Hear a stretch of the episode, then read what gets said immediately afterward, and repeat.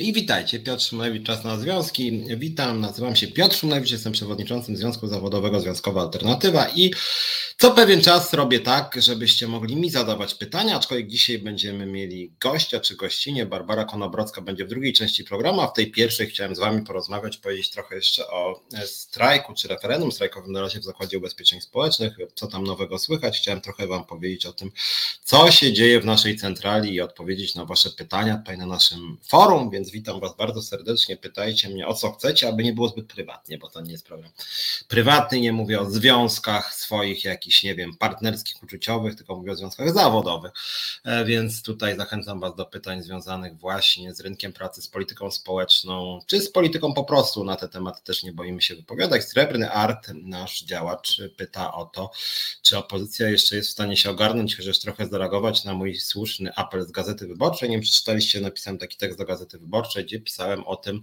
hasłowo, bo taki też mniej więcej tytuł dali: opozycjo, zacznij słuchać swojego elektoratu. Chodziło mi o to, że ramy polityki społeczno-gospodarczej w Polsce wyznacza Prawo i Sprawiedliwość i opozycja w gruncie rzeczy nie przedstawia alternatywnych rozwiązań, to znaczy gra na zasadach, które zostały wyznaczone przez pisowski rząd. I generalnie główna różnica między PiS-em i opozycją to jest taka, że PiS jest znacznie bardziej zamordystyczny, autorytarny, nie lubi kobiet, szczególnie młodych, nie lubi osób LGBT, nie lubi praworządności, nie lubi Unii Europejskiej. To są bardzo ważne wszystko rzeczy.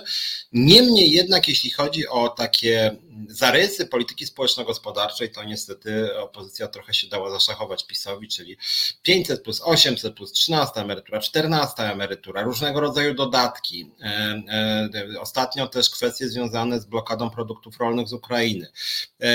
Kolejne tarcze antykryzysowe, różnego rodzaju ustawy dotyczące na przykład zbrojeń, ustawa dotycząca uchodźców, która też była bublem prawnym, ustawy dotyczące pracy w niedzielę, podejście do pracowników budżetówki i samorządów. Generalnie na wszystkich tych obszarach moim zdaniem opozycja dała się PiS-owi zaszachować, zamiast głosić własną agendę, zamiast odważnie formułować swoje propozycje. I to jest taki mój apel do opozycji. Właściwie rolę opozycji pełni w tym kraju Związkowa Alternatywa. Zresztą my nie mamy dealu z żadną partią, dlatego że jak wygra obecna opozycja, to my też będziemy w opozycji na 99,5%. Biorąc pod uwagę to, co dzisiaj opozycja mówi, my też będziemy w opozycji. Ten rząd Prawa i Sprawiedliwości jest bardziej szkodliwy niż wydaje się, że będzie opozycja. Niemniej jednak nie zgadzamy się ani z jednymi, ani z drugimi.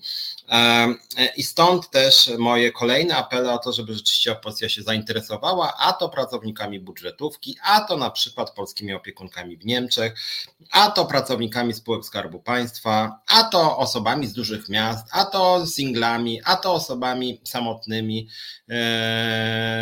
i tak, a to osobami bezdzietnymi. I tak można długo wymieniać i niestety tutaj opozycja idzie trochę śladem Prawa i Sprawiedliwości i zamiast walczyć na przykład o elektorat właśnie wśród pracowników, wśród mieszkańców dużych miast, wśród osób w wieku między innymi 40-50 lat, mówię też między innymi o sobie, to opozycja właściwie idzie śladem Prawa i Sprawiedliwości i zabiega o rolników, górników, rodziny wielodzietne, rodziny, prawda, mieszkańców mniejszych miejscowości, natomiast w tych grupach, w których opozycja generalnie przeważa, to tam właściwie w ogóle się nie stara. Tak jakby uważała, że duża część społeczeństwa na nich zagłosuje tak czy inaczej. To jest jakieś takie dziwne podejście, tym bardziej, że przecież w polskim społeczeństwie około 40 paru procent obywateli co najmniej na dzień dzisiejszy nie ma ochoty głosować, w związku z tym myślę, że warto byłoby, żeby opozycja przyjęła założenie, że warto być może jakoś zawalczyć o tych pracowników. Charlie Bird wita mnie i wita panią Gertrudę. Ja oczywiście witam też wszystkich pracowników Zakładu Ubezpieczeń Społecznych. Dzisiaj nie ma z nami Ilony. Zarząd naszego związku w Zakładzie Ubezpieczeń Społecznych bardzo intensywnie pracuje, organizuje referendum strajkowe, ma mnóstwo w związku z tym różnych spraw rejestracyjnych, przeliczania tam, rejestrowania, przygotowania materiałów, przekonywania pracowników, więc stwierdziłem też, że warto byłoby, żebym czasem też był sam. Natomiast generalnie chciałem Wam mimo wszystko powiedzieć, jak to się na linii frontu dzieje, tym bardziej, że moim zdaniem sprawa referendum strajkowego w ZUS-ie jest bardzo ważna tak naprawdę dla całego kraju. To jest bardzo, bardzo ważna sprawa. Czy kiedy wraca do pracy? I Ilona pyta, Bolo N. Otóż 22 września, od razu powiem, bo o tym nie mówiłem tydzień temu, no to właściwie teraz news. 22 września, słuchajcie, weszła w życie ustawa o ochronie liderów związkowych tak zwana. Jak pamiętacie, może ja tę ustawę krytykowałem bardzo ostro i jestem wobec niej bardzo krytyczny. Natomiast prawo jest prawem i prawa trzeba przestrzegać. Zgodnie z tą ustawą, jeżeli pracodawca zwolni chronionego lidera związkowego, lidera chronionego ustawą, a takim liderem była i jest Ilona Garczyńska, to wtedy taki zwolniony działaczka związkowa może złożyć do sądu wniosek o tak zwane zabezpieczenie i sąd ma obowiązek zgodnie z tą ustawą to zabezpieczenie przyjąć. Zabezpieczenie polega na tym, że do ostatecznego wyroku w sprawie pracownik zostaje przywrócony do pracy. Pamiętajcie o tym. W związku z tym, zgodnie z przepisami, które ta ustawa nie jest najwyższej jakości prawnej, ale prezydent ją podpisał, weszła w życie 22 września. Zgodnie z tą ustawą po 22 września, czyli już mamy dzisiaj późniejszy czas niż 22 września, Ilona Garczyńska, podobnie jak Dariusz Pawełczak, czy jak Krystian Kosowski, może złożyć pismo do sądu i takie pismo złoży lada dzień, w którym będzie wnioskować o przywrócenie do pracy i sąd takie zabezpieczenie ma dawać automatycznie. I dlatego też liczymy na to, że w ciągu powiedzmy miesiąca Ilona wróci do pracy. Tak między nami, ja już to mówiłem w tym programie, moim zdaniem te przepisy wszystkie są bardzo złe. Ta ochrona w obecnej wersji nie jest dobrym rozwiązaniem. Uważam, że PiS prowadził tą ustawę razem z Lewicą skądinąd po to, żeby chronić liderów Solidarności, którzy w kilku zakładach pracy bardzo narozrabiali, być może złamali prawo i PiS boi się stracić władzę i ci panowie, zazwyczaj panowie to są, będą mieli możliwość powrotu do pracy na 2-3 lata, nawet jeżeli złamali przepisy prawa. Moim zdaniem o to chodzi, tak to wygląda. Uważam, że ta ustawa powinna być zupełnie inaczej przygotowana. Ja będąc w Senacie sugerowałem, żeby na przykład z tej ustawy wyłączyć pracowników, którzy złamali przepisy prawa powszechnego, którzy mają zarzuty karne. Naszych liderów to by nie dotyczyło. Natomiast niestety ta ustawa wylała dziecko z kąpielą, to znaczy dała ochronę związkową, ochronę właściwie bezwzględną wszystkim zwolnionym liderom związkowym, niezależnie od tego, czy taki lider związkowy został zwolniony za działalność związkową, tak jak Ilona Garczyńska, czy za jakieś, grube naruszenie przepisów prawa. Więc krótko mówiąc, uważam, że ta ustawa o tyle jest zła, że ona właśnie zrównuje bardzo przyzwoitych, odważnych ludzi, na przykład ze złodziejami.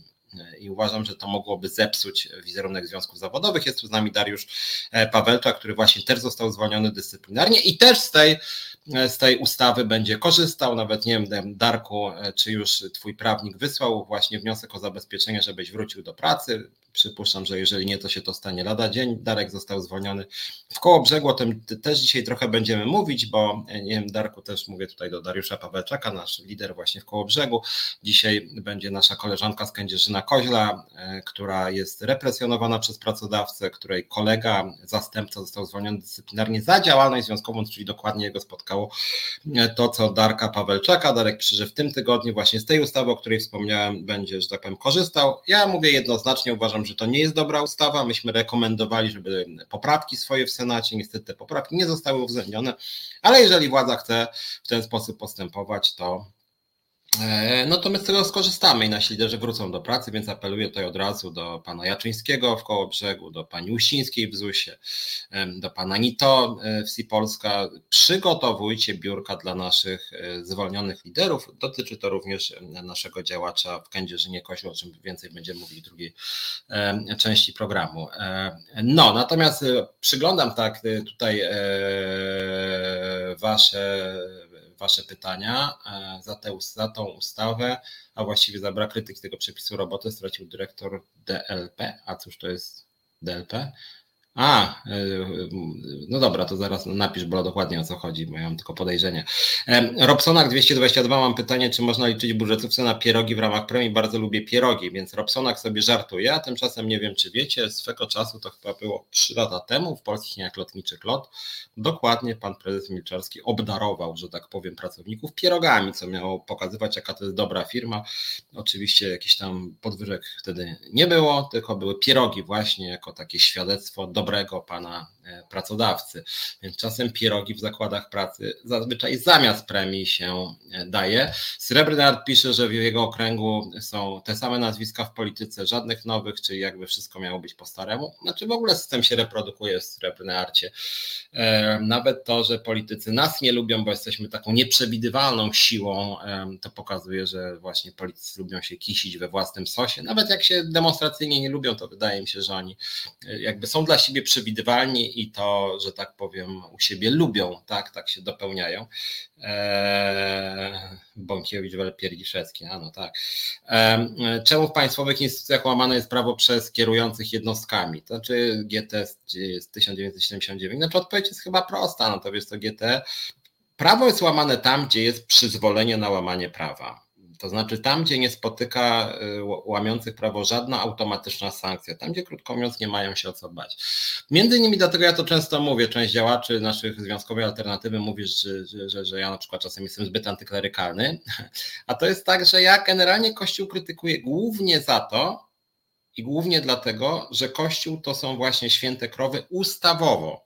Że oni są zdemoralizowani nie dlatego, że ksiądz to jest taka istota, która z natury jest demoralizowana, tylko dlatego, że państwo de facto nie sprawuje nad Kościołem żadnej kontroli i w momencie, kiedy dana instytucja, grupa osób może bezkarnie łamać przepis, to robi i kiedy raz złamie i nie spotyka tej osoby sankcja, no to robi dalej. Zielone światło, jeżeli na przykład Kościół katolicki dostaje miliardy z tacy, nikt tego nie nadzoruje, jest to totalnie niekontrolowane, nienadzorowane, nie jest nawet opisane, że to ma iść na działalność statutową Kościoła, nikt tego nie kontroluje, no to jeżeli raz sobie ksiądz robi imprezkę za 100 000 złotych, tak jak tam niedawno jakaś orgietka, że sobie jakąś tam prostytutkę męską wzięli, jeżeli tak to jest, no to się bawią dalej, wydają dalej, tak? No tak to niestety działa i tak samo w tych, wracając do tych państwowych instytucji, jeżeli jest tak, że taki Janusz Kowalski dostaje całkowity ignorant, przepraszam za określenie, ale moim zdaniem też imbecyl po prostu, znaczy kompletne zero pod każdym względem, dostaje miejsce w zarządzie spółki Skarbu Państwa i dostaje w ciągu roku 2 400 000 złotych i nic się nikomu w związku z tym nie dzieje, nic, ani Kowalski nie jest jakoś dymisjonowany, ani osoba, która go tam wpuściła, nie jest dymisjonowana, no to jest zielone światło, żeby dalej brnąć w te patologie, tak? W związku z tym ja dlatego między innymi jako lider Związkowej Alternatywy powtarzam, bardzo ważną rzeczą jest to, żeby wprowadzić pełną transparentność we wszelkich instytucjach publicznych i spółkach Skarbu Państwa, jawność płac, jawność konkursów, wysokie wymagania jakościowe na wszelkie stanowiska liczące się w spółkach Skarbu Państwa, instytucjach państwowych i rzeczywiście, żeby to było przestrzegane na każdym szczeblu, również w samorządach, o których dzisiaj będziemy mówić, bo niestety to jest często też tak, że w samorządach rządzonych również przez opozycję są te same patologie, co na poziomie państwa, gdzie, że tak powiem, tymi patologiami zawiaduje Prawo i Sprawiedliwość. Więc ja jestem tutaj, uważam, że jednym z kluczowych rozwiązań jest właśnie wprowadzenie takiej daleko idącej jawności, takiego pakietu na rzecz jawności. Pan Jasnowic się mnie pyta, czy nagłośnie sprawę łamania prawa pracy przez lewicowe organizacje. Jasnowidzu, jeżeli jesteś jasnowidzem, jeżeli chcesz działać w związkach zawodowych, no to jakby zapraszamy, działaj, najlepiej stwórz organizację zakładową w danej organizacji, na przykład lewicowej, i wtedy my się tym zajmiemy. Jeśli chodzi o mnie i nagłaśnianie, czy lewica, czy prawica, my jesteśmy akurat w pełni transparentni, my wszystkim patrzymy na ręce. Ja swego czasu bardzo głośno mówiłem o patologiach, gdzie zresztą pracowałem i mówiłem o patologiach w Ogólnopolskim Porozumieniu Związków Zawodowych, czyli centrali związkowej, która ma deal bezpośrednio z lewicą. Ja wielokrotnie krytykowałem pana Czarzastego za to, że zamordystycznie rządzi swoją partią. Ja mówiłem o nieprawidłowościach w partii Razem, gdzie tam sobie liderzy wzięli po 200 000 złotych. Ja mówiłem o patologiach w Halo Radio, gdzie sam też pracowałem i nie ukrywałem tego, że tam się działo źle. Więc ja nie mam tutaj jakichś, że tak powiem, oporów. Czy jeśli chodzi o opozycję, to nawet nas czasem krytykują, że my mówimy o patologiach właśnie na poziomie samorządów zarządzanych na przykład przez Platformę Obywatelską czy Lewicę. My tego nie ukrywamy. Uważamy, że najbardziej szkodliwą i groźną organizacją dla Polski obecnie jest Prawo i Sprawiedliwość, bo Prawo i Sprawiedliwość rządzi w sposób potwornie nieudolny i dyskryminacyjny dla niezależnych związków zawodowych, ale patologie oczywiście zdarzają się wszędzie i związki zawodowe są między innymi od tego, czy głównie od tego, żeby o tych patologiach mówić, żeby z nimi walczyć, żeby przywracać praworządność. No jesteśmy teraz skupieni w dużej mierze na referendum strajkowym w ZUS-ie, o czym zaraz będę mówił. Natomiast jeżeli są patologie również w lewicowych organizacjach, a oczywiście, że są, no to wiadomo, warto o tym mówić. My akurat nie uciekamy przed patologiami na lewicy czy wśród liberałów. Dziękuję GT, że dzięki nam coś się dzieje pozytywnego w zakładach. Robimy co możemy i przy okazji oczywiście zapraszam do Związkowej Alternatywy. Pochwalę się przy okazji. W ciągu ostatniego tygodnia przystąpiły do nas dwie nowe organizacje. Tydzień temu Związek Zawodowy Pracowników Domów Opieki Społecznej z siedzibą w DPS Bończy. Bończa to jest daleko stąd, tam za Chełmem jeszcze przy granicy. A dzisiaj do nas przystąpił Związek Zawodowy Pracowników też Domu Pomocy Społecznej w Wołominie pod Warszawą. W związku z tym przyjęliśmy dwie organizacje pracowników pomocy społecznej w ciągu tygodnia, co oczywiście bardzo mnie cieszy. Ja zapraszam serdecznie Was wszystkich, żebyście wstępowali w nasze szeregi, zakładali... myślałem, że Bolo, mówiłeś o naszym koledze z ZUS-u, Departament Legislacyjno-Prawny, dyrektor Wojtasiak chyba. Ja wiem, że on poleciał, to już było jakiś czas temu, że chyba nawet ZUS uznał, że oni coś jakby nie idzie im w postępowaniu z nami, więc pan Wojtasiak chyba to był, który groził mi również procesem sądowym, groził Ilonie Garczyńskiej procesem sądowym, został zwolniony ze stanowiska, czy się rozstał, więc cóż, żegnamy pana Wojtasiaka chyba, jeżeli pomyliłem, to przepraszam, wydaje mi się, że to był Wojtasiak. Podwyżki są dla zarządu, dla pracowników są pierogi. Tak, no właśnie, Srebrnarcie, tak dokładnie było w Polskich Liniach Lotniczych LOT. Darek Pawełczak pisze, że wykryliśmy prawdopodobne przestępstwo na dużą skalę, zgłosiliśmy pani prezydent Bezecha, złożyliśmy wniosek o powołanie komisji, ale tak naprawdę powinien się zająć prokurator, pieniędzy na podwyżki nie ma, no tylko Darek, ta gęba na końcu uśmiechnięta, znaczy rozumiem, że uśmiechnięta w tym sensie, że potwierdzasz tylko to, co ja mówię, ale tak naprawdę to jest strasznie smutne, że po prostu pracownicy zgłaszają patologie, że to nie pracodawca walczy z patologiami, tylko pracownicy walczą z patologiami. Pracownicy próbują je wyjaśnić, wszyscy chowają nieprawidłowości pod dywan i na dodatek jeszcze później jest tak, że inflacja wynosi co roku 10%, a jest problem, żeby wywalczyć podwyżki 5%. To jest ta troska o firmę, a w tym samym czasie często pracodawcy płacą sobie bardzo duże podwyżki, więc to jest naprawdę smutne tak naprawdę bardzo, ale taka niestety jest Polska i na poziomie samorządu i na poziomie państwa polskiego. Tutaj samorząd i rząd, nawet jak z różnych opcji, to niestety ze sobą, że tak powiem, współpracują. Pierogi regeneracyjne, ja jeszcze pamiętam zupy regeneracyjne przy zakładowych stołówkach, potem to chyba dzień dobry, zanim jeszcze Waldek przyjdzie i na 02 wytrzeźwie. Wiesz, Gabriela, jak już o tym mówimy, to jedna ciekawa rzecz, bo myśmy mieli taki pomysł jako związek i ja nie wiem, czy do niego nie wrócę jako lider Związkowej Alternatywy. Nie wiem, co myślicie, bo to teraz nie chciałem się o tym mówić, ale uważam, że szczególnie w takich większych zakładach pracy, na przykład fundowanie przez pracodawcę obiadów dla pracowników w godzinach pracy jest moim zdaniem ciekawym rozwiązaniem. Kiedyś nawet był taki pilotażowy projekt właśnie, że pracodawca, to było takie, że tak powiem, 500+ w postaci obiadu. Jak wiecie, jestem przeciwnikiem w ogóle raczej świadczeń pieniężnych, raczej uważam, że usługi publiczne poprawiają jakości pracy, natomiast generalnie rzecz biorąc właśnie posiłki w godzinach pracy finansowane przez pracodawcę, to akurat by bardzo pozytywnie wpływało na pracowników, no bo 8 godzin bez obiadu, ciepłego posiłku, to nie jest dobra praktyka, to nie wpływa dobrze na zdrowie, więc może wydłużyć tą przerwę w pracy tam do 30 minut na przykład i w tym czasie na przykład pracodawca powinien w jakichś, przynajmniej tych większych firmach organizować na przykład posiłki, które by spełniało pewne kryteria dietetyczne. Myślę, że to nie byłby zły pomysł, żeby iść w tym kierunku. Trzeba by było pomyśleć nad szczegółami, ale uważam, że to nie jest głupie, to znaczy ten kierunek. Uważam, że to by dobrze wpłynęło na jakość pracy i ostatecznie by się pracodawcy też opłacało, pracownicy byliby w lepszej formie, bardziej wypoczęci. Pracownik najedzony by lepiej pracował, że tak powiem, jakby na przykład jadł o 13:30, będąc od 8 do 16. Tomasz Szyndralewicz, immunitet lidera związkowego powinien dotyczyć wyłącznie działalności związkowej, podobnie jak immunitet wybranych polityków ma być ograniczony do działalności w ramach legalnej polityki.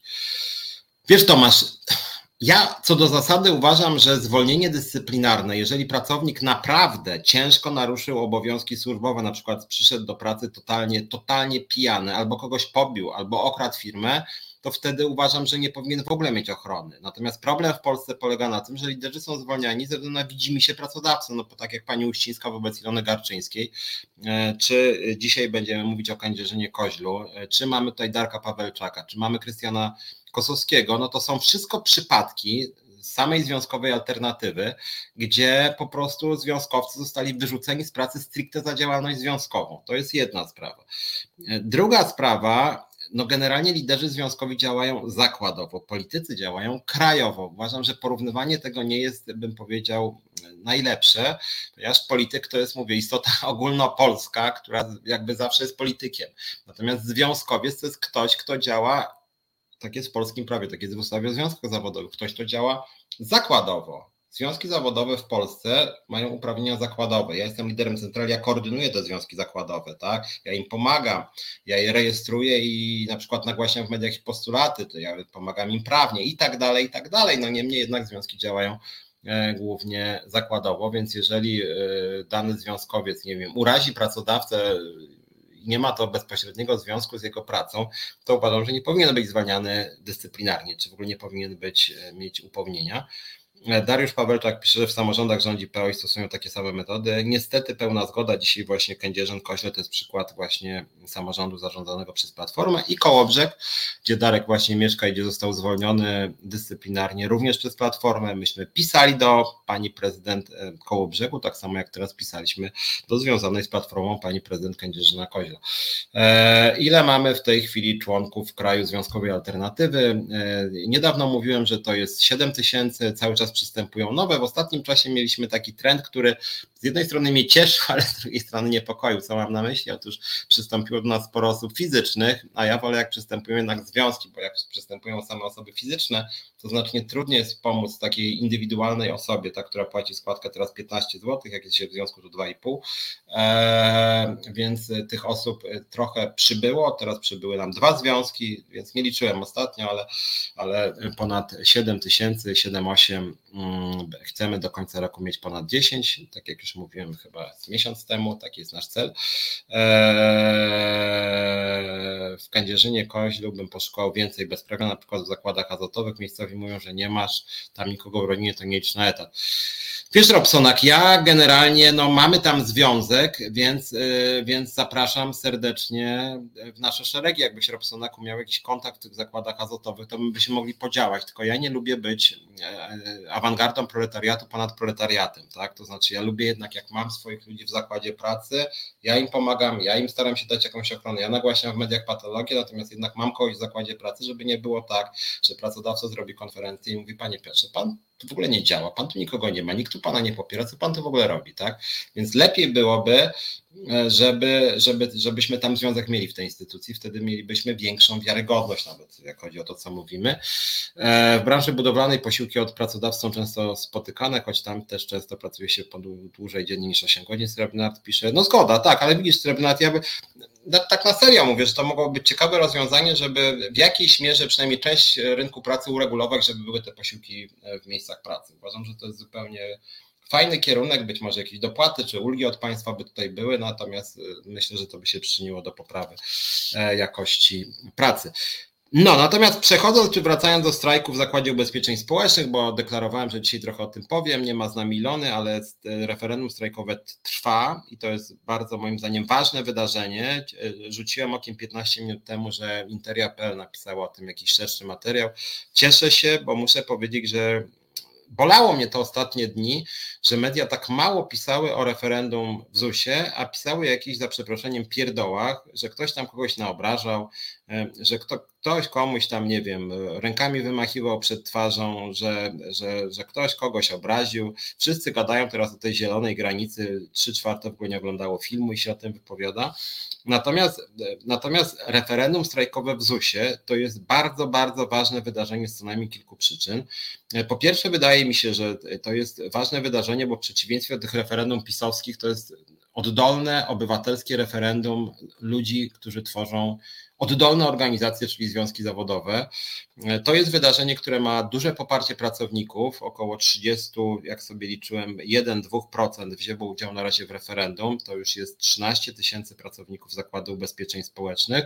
Pomimo nagonek ze strony pracodawcy, zastraszania, zasypywania skrzynek pracowników ZUS-u komunikatami, że referendum jest nielegalne, że jak weźmiesz udział w referendum, to ci się jakaś krzywda stanie. To jest, słuchajcie, jakieś kuriozum. Ja zaraz wrócę do tych posiłków waszych, naszych. Uważam, to jest dobry pomysł i cieszę się, jeżeli się tym zainteresowaliście. Tylko chciałem trochę o ZUS-ie. I słuchajcie, jedną ważną rzecz dla pracowników Zakładu Ubezpieczeń Społecznych, którzy nas oglądają, a szczególnie dla tych, którzy zastanawiają się, czy wziąć udział w tym referendum. Jedna rzecz, która moim zdaniem kompletnie kompromituje pracodawcę, czyli ZUS, i która sprawia, że ten dział prawny jest kompletnie niewiarygodny i być może kolejny szef działu prawnego wkrótce wyleci, tak jak ten Wojtasiak. Nie ma czegoś takiego jak nielegalne referendum. Żeby to wybrzmiało, co to w ogóle ma być nielegalne referendum? Referendum w sensie głosowanie. Co myślą pracownicy w danej sprawie?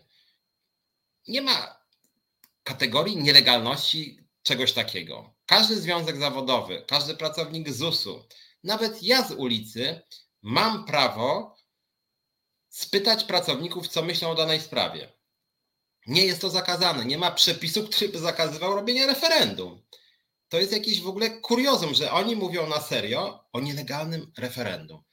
Co to w ogóle pani Gertrudo ma być? W jakim sensie jakiekolwiek referendum miałoby być nielegalne?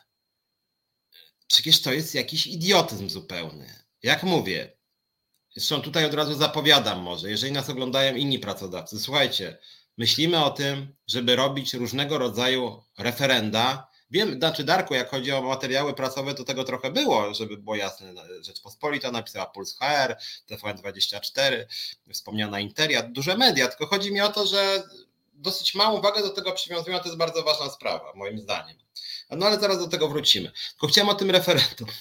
My chcemy, słuchajcie, robić w różnych instytucjach państwowych, samorządowych, prywatnych firmach referenda, bo chcemy wiedzieć, co pracownicy myślą na dane tematy. Czyli na przykład będziemy robić być może w sądownictwie referendum, badanie, ile ludzie chcą zarabiać, o ile mają się kłócić. To też będzie referendum. I teraz pytanie w kontekście referendum strajkowego i o to można się spierać z ZUS-em, i my się spieramy, na ile referendum jest wiążące i na ile legalny jest strajk. Referendum strajkowe zgodnie z przepisami ustawy o rozwiązywaniu sporów zbiorowych jest ważne wtedy, kiedy weźmie w nim udział 50% co najmniej pracowników i z nich ponad 50% zagłosuje za strajkiem. To mówi ustawa. Więc jeśli w naszym referendum weźmie udział 50% plus 1, 50% i 50% plus 1, to wtedy strajk będzie legalny. Niezależnie od tego o legalności strajku rozstrzyga sąd, jeżeli któraś ze stron pójdzie do tego sądu. W polskich liniach lotniczych LOT odbył się strajk w 2018 roku, 18 października ten strajk wybuchł. Pracodawca do końca tego strajku mówił, że strajk jest nielegalny. Wcześniej mówił, że referendum jest nielegalne. I słuchajcie, w 2022, a nawet nie jestem pewien, czy nie na początku 2023 roku, zapadła ostateczna decyzja Sądu Najwyższego, że ten strajk w LOT-cie był legalny. Odrzucone zostały wszystkie wnioski LOT-u o nielegalność strajku. Ale oni się bili 4 lata jeszcze po zakończeniu strajku. Rozumiecie? W związku z tym tak czy inaczej sąd orzeka lata po samym wydarzeniu, czy wydarzenie jest legalne, czy nie.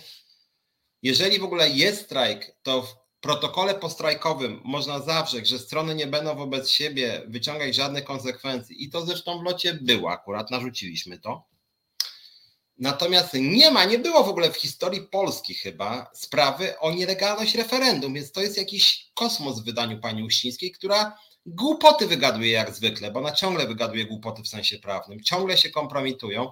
Powtarzam, Co to by miało znaczyć, że referendum strajkowe jest nielegalne? Możemy się później spierać, na ile strajk jest legalny i naszym zdaniem i zdaniem wszystkich znanych nam ekspertów, mamy ekspertyzę Kancelarii Dybuła, jeżeli w referendum weźmie udział, powtarzam, 50%, z tego 50% plus 1 jest za strajkiem, to referendum jest wtedy ważne. Możemy strajkować. Natomiast to, że dzisiaj Zakład Ubezpieczeń Społecznych w sposób nagonkowy, chamski, prymitywny, manipulacyjny zasypuje pracowników ZUS-u komunikatami, że nasze referendum już jest nielegalne. Nie strajk, a referendum. To naprawdę, ludzie, mówię do pracowników ZUS-u, nie dajcie sobie robić wody z mózgu. Nie ma kategorii nielegalnego referendum. Nie ma po prostu. ZUS uważa, że to referendum ewentualnie byłoby niewiążące. Oni w ogóle nie znają pojęć prawnych, którymi się posługują. Oni chcą powiedzieć, że referendum ich zdaniem byłoby niewiążące, bo nielegalność to jakiś, mówię, idiotyzm. Naszym zdaniem, i stąd jest ekspertyza Kancelarii Dybuła, 19-stronicowa, chcecie, wejdźcie na za.org.pl, tam jest ta, w całości jest ta ekspertyza, żeby nikt nie miał wątpliwości. Naszym zdaniem to referendum będzie wiążące z tego prostego powodu, że zgodnie z ustawą o rozwiązywaniu sporów zbiorowych myśmy zgłosili postulat na tle płacowym, czyli związany z grupowymi interesami ludzi pracy, a o tym właśnie mogą być spory zbiorowe. Zażądaliśmy 1200 zł podwyżki i pani Uścińska z przyczyn tylko sobie znajomych odmówiła nam wejścia w ten spór. Powiedziała, że jej się nie chce z nami gadać, a myśmy powiedzieli wtedy zaraz. Pani prezes, pani Gertrudo, jak pani może mówić, że pani się nie chce, skoro ustawa mówi, że pani musi się chcieć? Pani nie ma wyjścia, pani musi z nami gadać, ponieważ procedura jest taka. Związek składa spór zbiorowy, otwiera, zgłasza do Inspekcji Pracy. Pani jest o tym informowana, umawiamy się na mediacje, trwają rozmowy. Jak się nie dogadamy, jest protokół rozbieżności. Jeżeli jest, to wtedy jest referendum strajkowe. Jeżeli pani odmawia podjęcia mediacji, jeżeli pani odmawia podjęcia rozmów, to w takim razie sama pani omija cały ten etap od otworzenia sporu zbiorowego do referendum strajkowego i daje nam pani zielone światło do referendum strajkowego z własnej głupiej winy, bo pani nie chciała z nami gadać. To nie myśmy powiedzieli, że jesteśmy awanturnikami, my od razu pominiemy rozmowy. Nie, myśmy chcieli rozmawiać i zgodnie z ustawą żeśmy zgłosili wnioski, wszystko było zgodnie z prawem, wszystko było formalnie świetnie dograne. Przedstawiliśmy ekspertyzy prawne na ten temat, a pani Uścińska postanowiła, nie wiem z jakich sobie chyba tylko znanych powodów, pójść z nami na wojnę. Powiedziała, nie będę z wami gadała, bo żądacie za dużo, bo moim zdaniem to jest za dużo. Pani nie ma prawa do takich rzeczy, po prostu. To znaczy, jeżeli pani natomiast odmawia wejścia w spór zbiorowy, jeżeli pani łamie prawo, a to jest złamanie prawa i to też jest w tej ekspertyzie Kancelarii Dybuła, to po pierwsze nasz związek ma prawo, co zrobiliśmy, zgłosić przeciwko pani wniosek do prokuratury, o podejrzenie popełnienia przestępstwa i to żeśmy zrobili kilkanaście dni temu, a po drugie mamy prawo, a w zasadzie obowiązek jako związek zawodowy przejść do referendum strajkowego, ponieważ etap mediacji pani Gertruda Uścińska skasowała, odmawiając podjęcia mediacji. Odmówiła po prostu, myśmy chcieli, a ona powiedziała nie będzie tego. W związku z tym ja mówię, okej, jeżeli nie będzie, to znaczy, że pani powiedziała, że pomija cały ten etap mediacji, etap rozmów, a kolejnym etapem w sporze zbiorowym jest referendum strajkowe. I my to referendum strajkowe właśnie robimy. Kolejnym etapem po referendum strajkowym, jeżeli będzie 50% frekwencji ponad i 50% ponad z tych 50% zagłosuje za strajkiem, kolejnym etapem będzie strajk. Referendum kończy się 4 października. Zgodnie z procedurami związek zawodowy ma obowiązek 5 dni przed strajkiem poinformować o strajku pracodawcy, w związku z tym jeżeli 4 wieczorem, czy o 4 się kończy, czyli 5 rano, poinformujemy jaka była frekwencja, na przykład 53,48, z czego 96,46 za strajkiem, to 5 informujemy, że na przykład po 5 dniach 10 czy 11 rozpoczynamy bezterminowo strajk w Zakładzie Ubezpieczeń Społecznych i wszystko jest zgodnie z przepisami. Wszystko. I to, że teraz pani Uścińska, jakiej bzdury wypisuje pracownikom razem z panią Drost i panią Musiał i wmawia ludziom, że niby teraz to jakieś RODO, nie RODO, w ogóle jakieś bzdury. Nasze referendum jest prowadzone online. Ono jest prowadzone online tylko dlatego, że de facto tak chciała pani Uścińska, ponieważ nie zgodziła się na udostępnienie nam jakichkolwiek kontaktów do pracowników, więc to nie jest nasza wina, że pani Uścińska w ten sposób pogrywa. W ustawie o rozwiązywaniu sporów zbiorowych nie jest napisane, czy ma być online, czy ma być do skrzynki, że tak powiem, tak zwanej zwykłej, nie online. Nie, przepisy tego nie regulują. Generalnie trzeba po prostu przeliczyć głosy. W związku z tym myśmy wprowadzili mechanizm, że to referendum jest robione online, że ono jest robione na takim kwestionariuszu Google'a. Mamy regulamin RODO, który mówi, że wszystkie te dane, które ściągniemy w ramach tego referendum, będą wyłącznie wykorzystane w celach niniejszego referendum, czyli chodzi po prostu o sprawdzenie, ile osób zagłosowało za strajkiem, ile przeciwko, jaka była frekwencja. Tylko to nas interesuje, później kasujemy to referendum. To jest generalnie w naszym regulaminie i wszystko jest tutaj zgodnie z przepisami.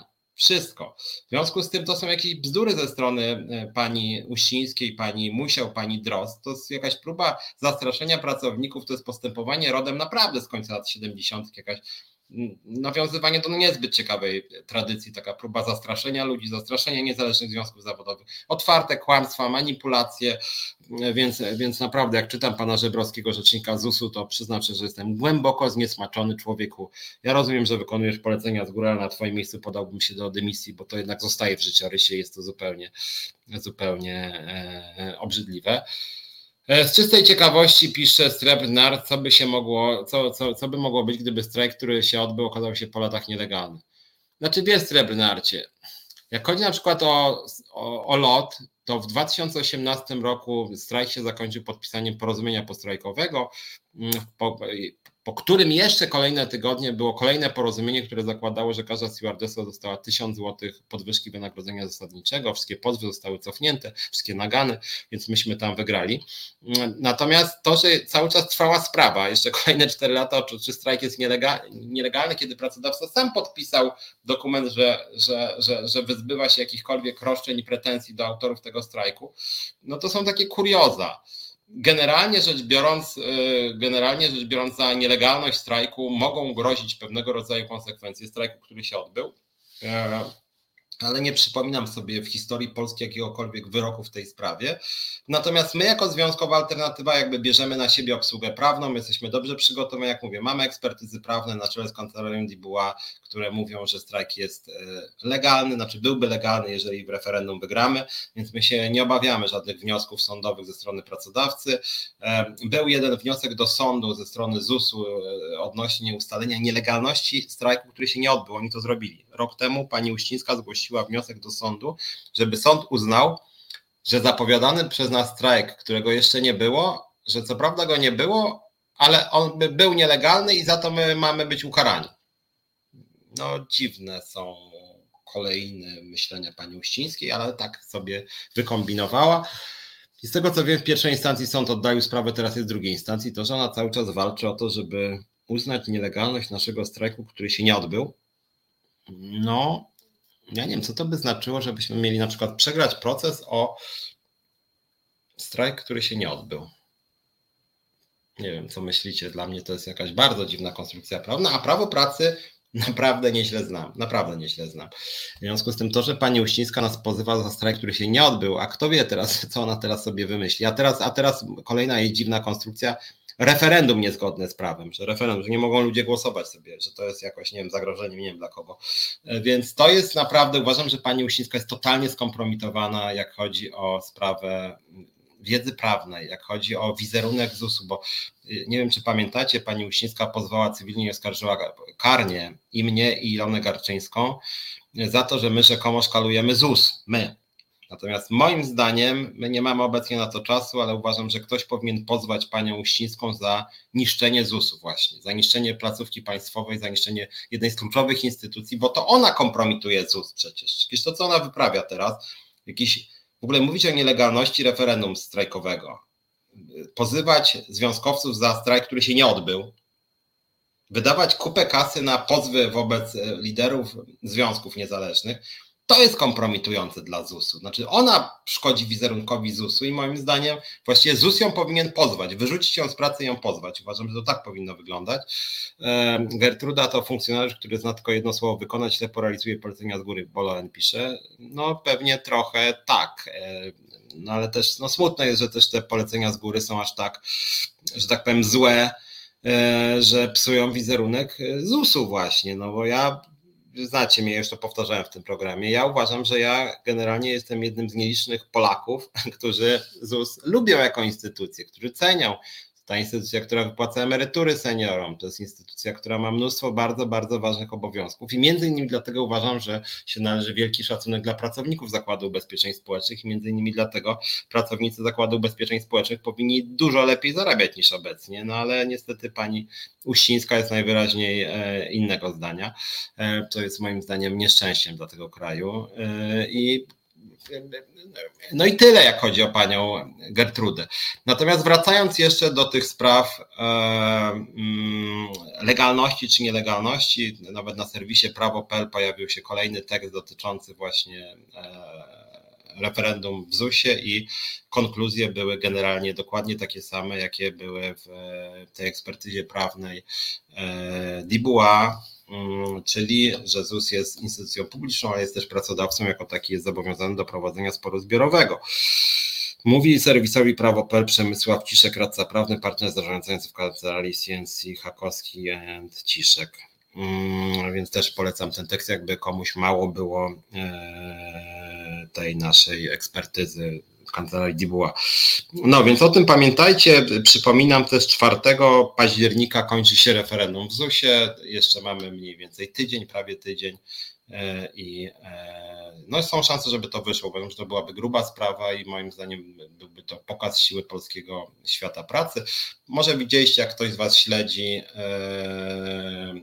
profil Związkowej Alternatywy, napisałem 2 dni temu bodaj 3 listy do pana Piotra Dudy, pana Piotra Ostrowskiego i pani Doroty Gardias, czyli liderów Solidarności, OPZZ i Forum Związków Zawodowych, żeby poparli nasze referendum w Zakładzie Ubezpieczeń Społecznych. Nas w ZUS-ie zbliża się powoli do 1500 osób, natomiast OPZZ, Forum i Solidarność razem mają ponad 10 000 osób, więc jeżeli by oni zaczęli zachęcać swoich pracowników, swoich członków, znaczy, żeby wzięli udział w referendum strajkowym, to znacznie łatwiej by nam było te 51% mieć, a teraz mamy, jak mówiłem, 31,2. Oczywiście niestety jest tak, że nie pamiętam, czy o tym mówiłem, Ilona chyba o tym wspominała.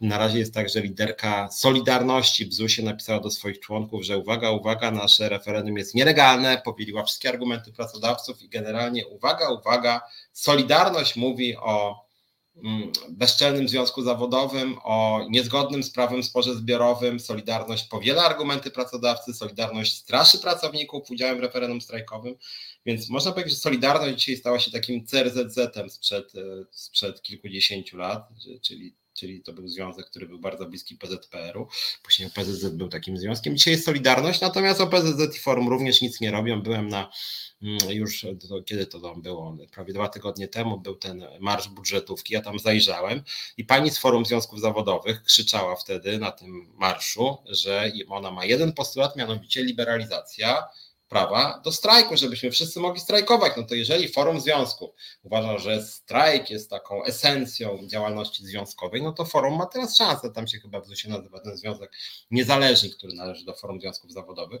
Zapraszamy, zachęcajcie swoich członków do udziału w naszym referendum strajkowym. Nadmienię tylko, że wszystkie te 3 największe związki zawodowe, te 3 centrale mówiły same jeszcze miesiąc temu o tym, że żądają w ZUS-ie podwyżki płac o 1200 zł brutto, czyli dokładnie to samo co my. Jeżeli żądają, no to teraz są szanse, żeby to wywalczyć. Po prostu trzeba wziąć udział w referendum. Jeżeli przekroczymy 50% w referendum, osiągniemy 50% i większość z nich będzie głosowała za strajkiem, no to wtedy moim zdaniem, jak mam być szczery, uważam, że wtedy nawet nie trzeba będzie strajku robić, ponieważ pani Uścińska po prostu się ugnie i da te 1200 zł, czy przynajmniej 1000.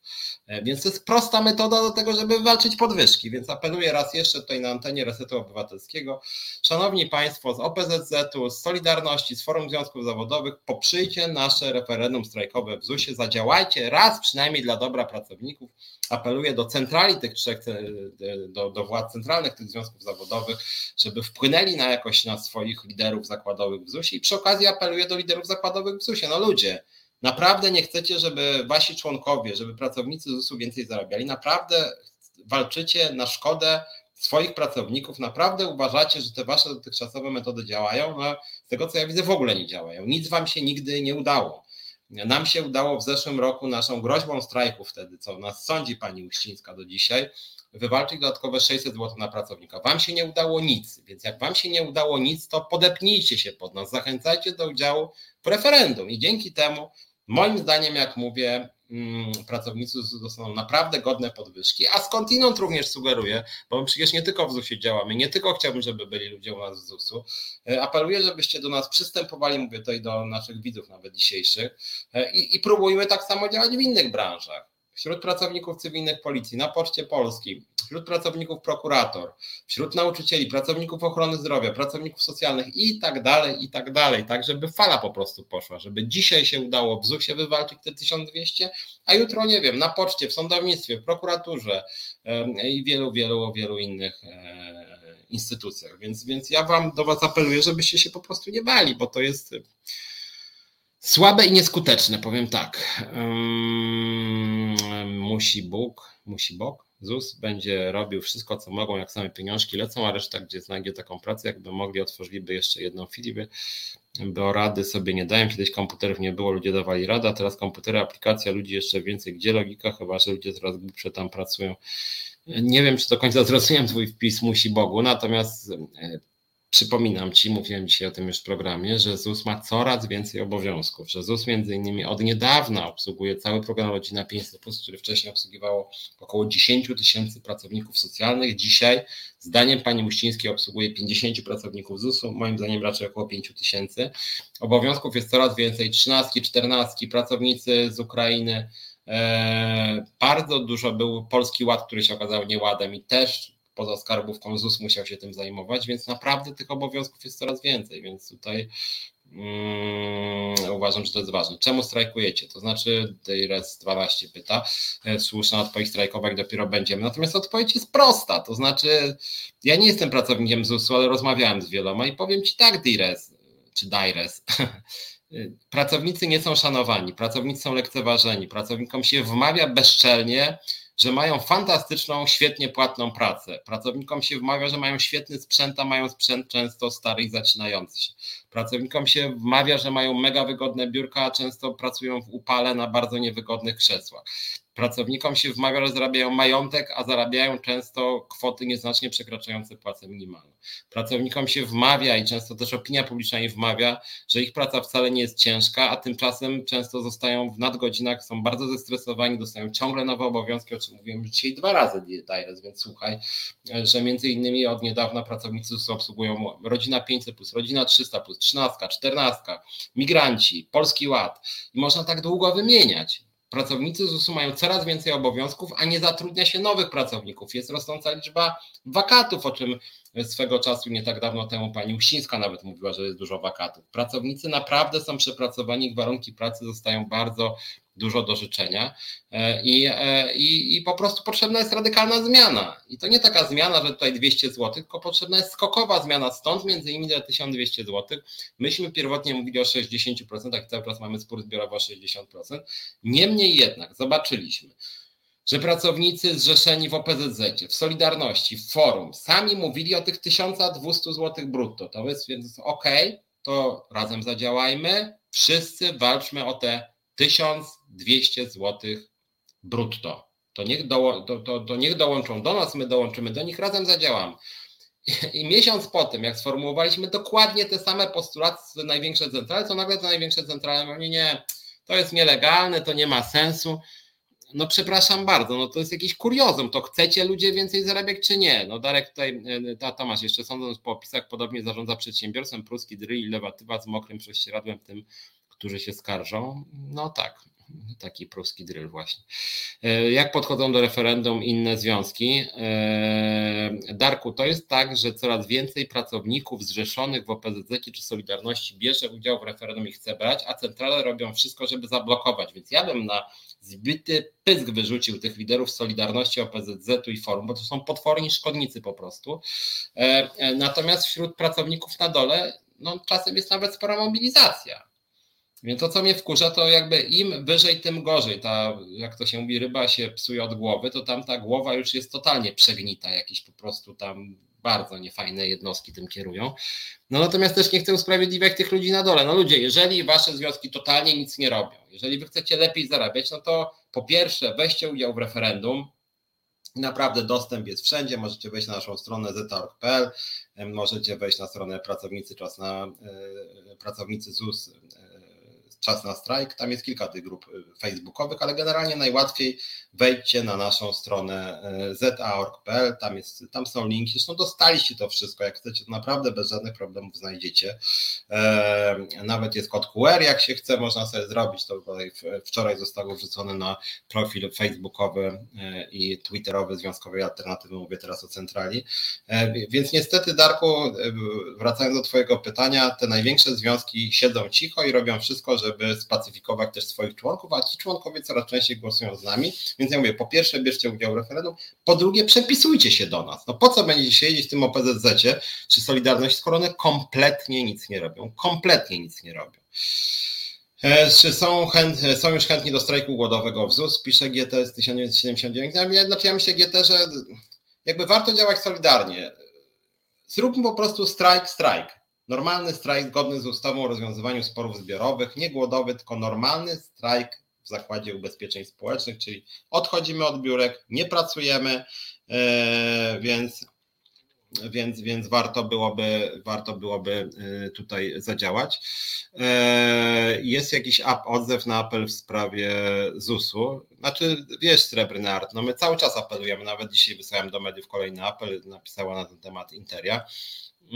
Czy nie można zwolnić połowę darmozjadów? Widzę, Dires, że ty cały czas po prostu idziesz taką antyzusowską, więc ja już mówiłem, że jestem jednym z nielicznych obywateli, którzy lubią Zakład Ubezpieczeń Społecznych, w przeciwieństwie do większości Polaków, natomiast no nie wiem, czy ty kiedyś w ZUS-ie w ogóle byłeś, czy załatwiałeś jakąkolwiek sprawę, ja tak.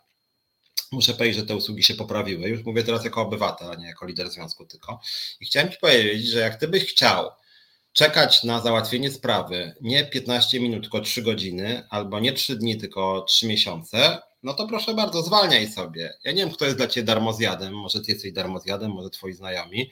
Nie wiem, na jakiej podstawie kogokolwiek tak oceniasz. Pracownicy ZUS-u, powtarzam, mają coraz więcej obowiązków i mają mnóstwo nadgodzin, więc ja nie wiem, co ty mówisz o jakichś darmozjadach. Rozumiem, że myślisz jakimiś stereotypami. Ja akurat pracowników ZUS-u mam mnóstwo i zapewniam cię, oni naprawdę mają bardzo dużo pracy. I mają tej pracy znacznie więcej niż jeszcze 3-4 lata temu. A nie mają proporcjonalnie wyższych pensji. Nie zatrudnia się nowych pracowników do tych nowych obowiązków, więc jest tu po prostu jakaś gruba patologia.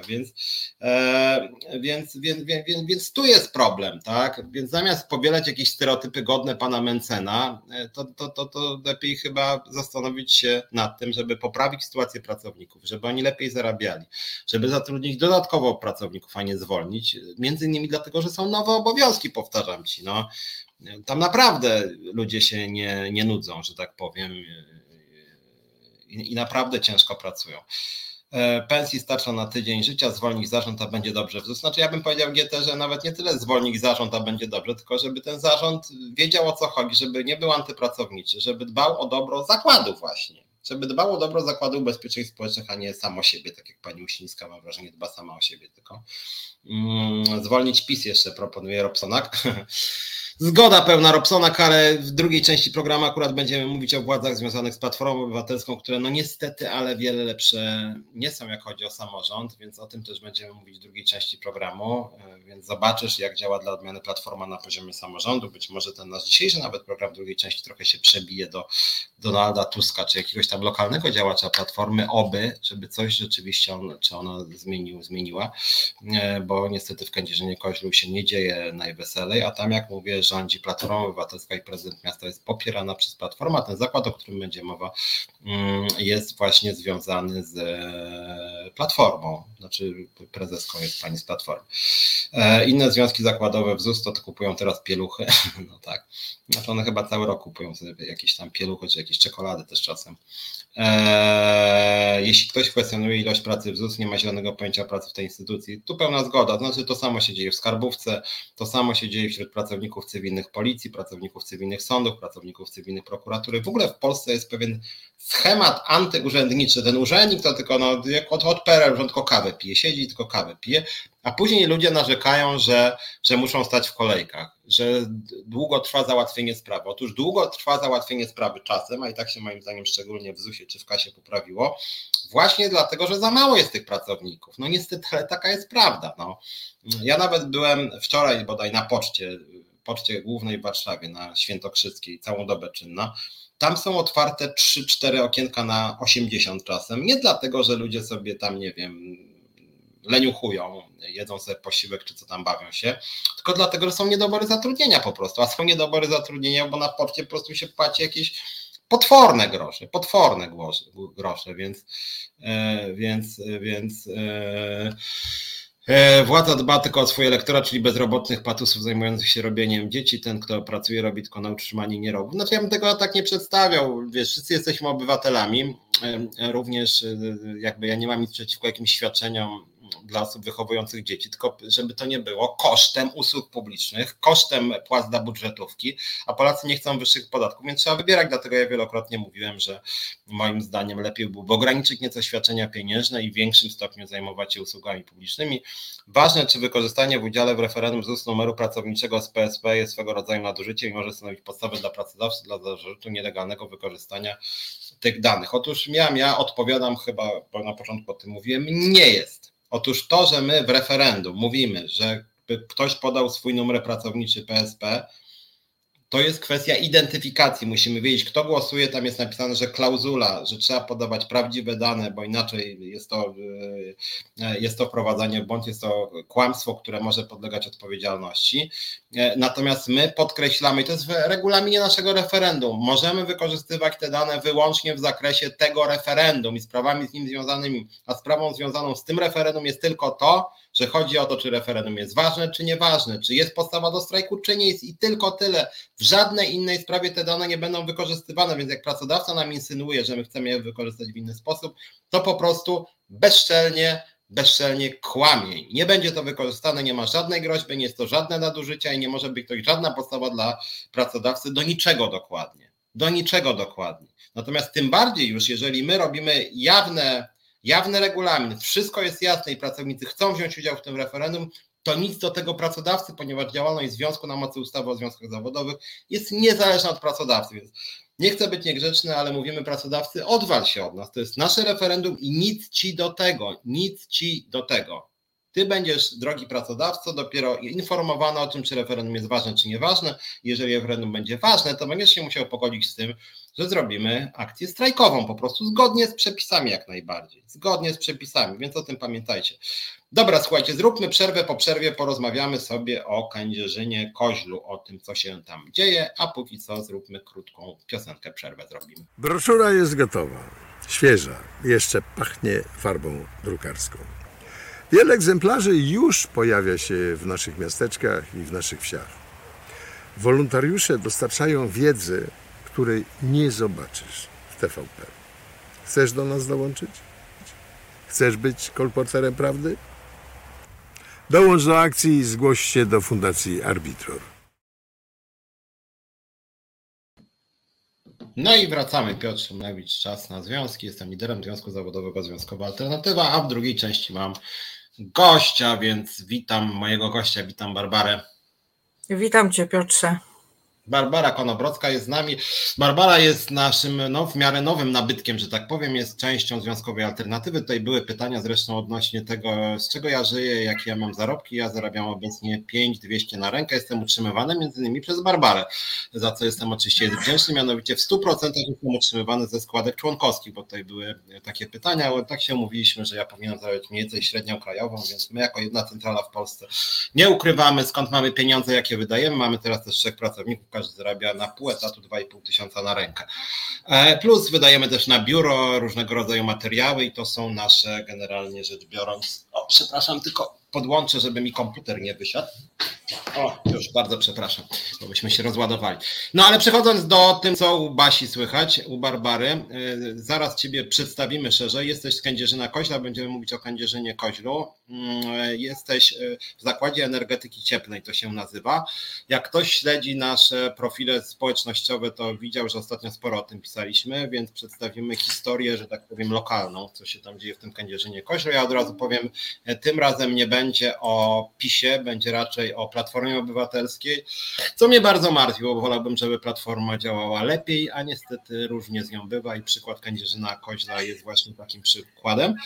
No ale zaczynajmy od początku. Ja powiedziałem, że jesteś z Kędzierzyna-Koźla, jesteś z Zakładu Energetyki Cieplnej Kędzierzynie-Koźlu, więc ale może teraz oddam Tobie głos. Od razu tylko powiem jedno zdanie. Barbara jest bojową działaczką związkową, jest bardzo odważna, działa w nieprzyjaznym otoczeniu, a mimo to tworzyła związek zawodowy, działa w nim, nie boi się mówić, a często ludzie się boją, więc tutaj od razu szapoba dla Ciebie, Barbara, podziwiam, masz odwagę.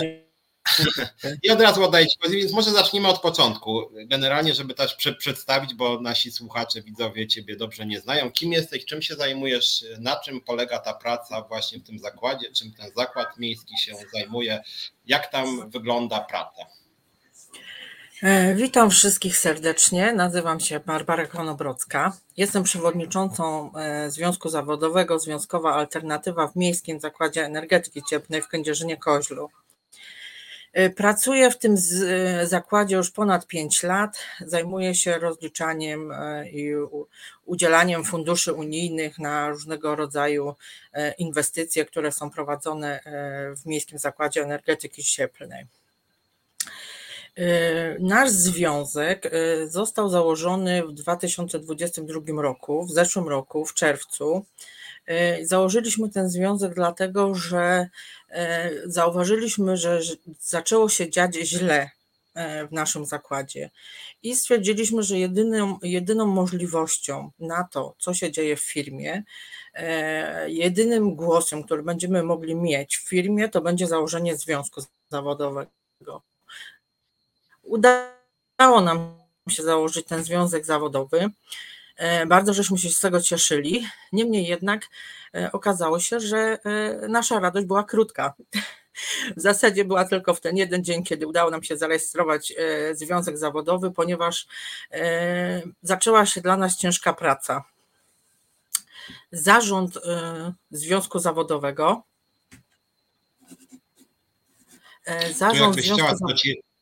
Że Ci tylko przerwę, tutaj jak widzisz u siebie, czy widzisz komentarze, jakbyś chciała się odnosić czasem do komentarzy, to one tam wyskakują, u mnie to jest z prawej strony, jakby się widziało, jak nie to ja mogę je czytać, problemu, ale mów. Zarząd Związku Zawodowego nie ucieszył się tą wiadomością, że powstał nowy związek, dlatego że napomknę tylko, że w naszym zakładzie działał już związek, jest to Solidarność, która działa od 25 lat, no i ona sobie działała. Nic się tam nie działo, w zasadzie oni nie mieli żadnych pretensji, nie mieli żadnych problemów. Generalnie pracodawcy ten związek się bardzo podobał, więc jak myśmy powstali, to było wiadome, że nie będzie łatwo, ale w tym sensie nie będzie łatwo, że my będziemy działali na zasadzie tego, żeby mieć wpływ na to, co się dzieje w naszej firmie. Sprzeciwialiśmy, widzieliśmy, że się bardzo dużo źle dzieje, że jest dużo rzeczy, które trzeba poprawić. Przede wszystkim jeżeli chodzi o bezpieczeństwo pracy, o pracowników, o to, w jaki sposób się traktuje ludzi. No i zaczęliśmy w ten sposób działać, tak? Od samego początku, od pierwszego dnia w zasadzie, a w zasadzie od drugiego, bo myśmy powstali 10 czerwca, a już w tym czasie trwały negocjacje płacowe, jeżeli chodzi o podwyżki za 2022 rok. I we wtorek po weekendzie, bo myśmy powstali w piątek, więc po weekendzie we wtorek zostaliśmy zaproszeni, w związku z tym, że żeśmy się przedstawili też oczywiście Solidarności, zostaliśmy zaproszeni na te negocjacje, żebyśmy wzięli udział. Ja zapowiedziałam, że my przyjdziemy na te negocjacje oczywiście, ale w tym konkretnym dniu, w tym pierwszym dniu naszej działalności będziemy słuchać. Chcemy posłuchać, jak Solidarność walczy, jakie ma argumenty o to, żeby wywalczyć podwyżki dla pracowników. I wyobraźcie sobie, że na te pierwsze negocjacje, które żeśmy przyszli, przyszedł oczywiście zarząd, przyszedł pan przewodniczący z Solidarności z ich zarządem, przyszliśmy my, on nas przedstawił, na co pan członek zarządu określił, zażądali od nas w ogóle dokumentów, kim my jesteśmy. Więc powiedzieliśmy, że myśmy przedstawili dokumenty dotyczące powstania nowego związku w piątek i państwo wiecie, kim jesteśmy. No co pan członek zarządu stwierdził, że no tak, to w takim razie tu może przychodzić byle kto i on nie będzie rozmawiał z byle kim. I w ten sposób właśnie od tego pierwszego dnia określili oni zasady, na jakich będą pracować razem z nami, współpracować razem z nami, bo my mieliśmy nadzieję, że będą rozmawiać. Niestety okazało się, że od tego pierwszego dnia, jak powstał związek, niestety pracodawca przestał z nami rozmawiać, nie chce z nami rozmawiać. Uważa nas, że nie jesteśmy dla niego zbyt dobrzy, żeby z nami rozmawiać. O, może w ten sposób to ujmę. Zaczęło się od samego początku szykanowanie, zaczął się mobbing. Zresztą, Piotrze, jak pamiętasz, już w lipcu w 2022 roku prosiłam Cię, żebyśmy zareagowali, bo to, co się działo z zarządem, jakie ataki były w naszą stronę, to było po prostu nie do uwierzenia. Wystosowaliśmy pismo do zarządu o to, żeby te działania zostały zaniechane. Niestety nie pomogło to nic. Uciszyli się może na miesiąc, to było może na 1,5 miesiąca i dalej zaczęli ze zdwojoną siłą nas atakować niestety. Nasz związek jest nielicznym związkiem, bo liczymy 11 osób tak naprawdę, ale zarząd wie i zna tylko w zasadzie nas, ponieważ nasi członkowie wiedzieli, że od samego początku my nie ujawnimy ich danych, ponieważ oni się boją. Boją się, że będą tak samo szykanowani jak my, tak samo będą mobbingowani jak my, więc zarząd za każdym razem stara się od nas wyciągnąć tą liczbę osób i kto tam jest w tych związkach, bardzo ich to interesuje. Niemniej jednak wiedzą, że główny ten atak, który jest w tej chwili skierowany w stronę związku, to jest w stronę zarządu, czyli nas, a w zarządzie jest nas 3 osoby, jestem ja, wiceprzewodniczący Rafał Ślusarczyk i drugi wiceprzewodniczący Grzegorz Dysarz. Jak już wiesz, nasz jeden z wiceprzewodniczących, Rafał Ślusarczyk, został zwolniony dyscyplinarnie. Został zwolniony dyscyplinarnie 4 września. De facto został zwolniony za prowadzenie działalności związkowej.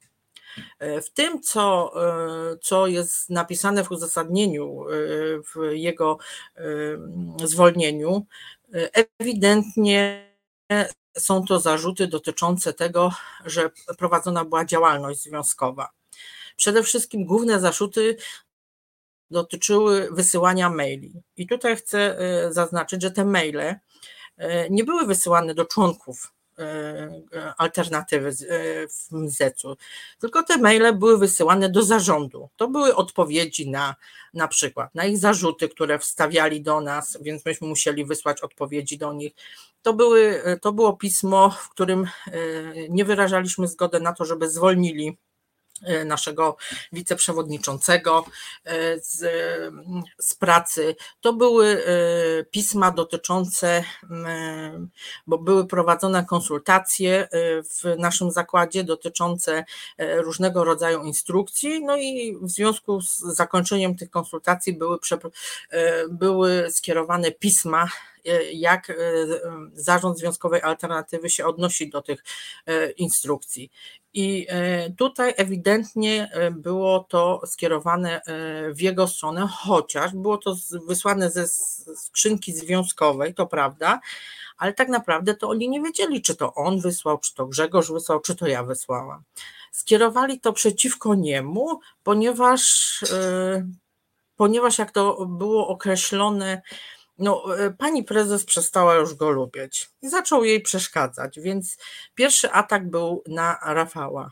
Ale chcę tylko jeszcze napomknąć, że w sierpniu w ogóle było, zarząd wysłał zapytanie do Związku Zawodowego Alternatywy, czy cały nasz zarząd, czyli ja, Grzegorz i Rafał, jesteśmy osobami chronionymi, więc można się spodziewać tego, że w dalszej części będziemy my po kolei zwalniani. Być może teraz w tej chwili trochę się to uspokoi, ponieważ 31 sierpnia weszliśmy w spór z pracodawcą.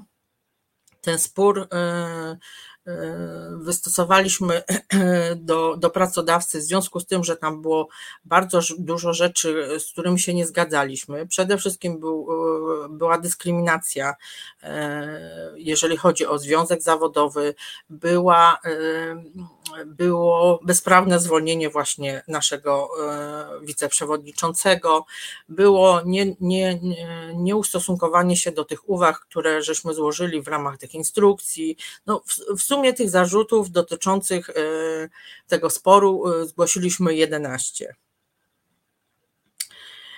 Jeżeli chodzi o zarząd, o naszą współpracę z zarządem, to chcę powiedzieć, że od samego początku, tak jak już wcześniej powiedziałam, niestety do dzisiaj nikt z nami nie rozmawiał. Nie chcą po prostu z nami rozmawiać, nie mamy na to wpływu.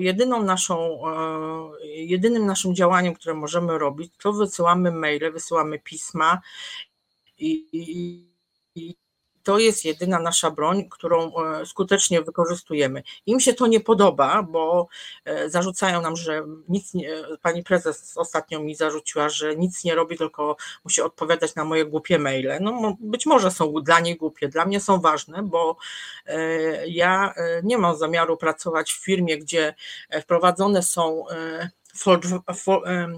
są wprowadzone folwarczne łamanie praw i ludzie są traktowani niegodnie, więc no niestety będziemy dalej pisać te pisma, będziemy dalej pytać, walczyć i na pewno tego nie zaprzestaniemy, mimo że powiem tak, no to prawda, mieszkamy w mieście, mieszkam w Kędzierzynie-Koźlu, miasto jest rządzone niestety przez Platformę Obywatelską, przez ludzi z Platformy Obywatelskiej i jak wiesz, napisaliśmy pismo do pana Donalda Tuska, niestety nie było odzewu żadnego, chociaż było coś takiego, że pan Donald Tusk nieoczekiwanie odwiedził Kędzierzyn-Koźle i to było po tym naszym piśmie, które żeśmy mu wysłali.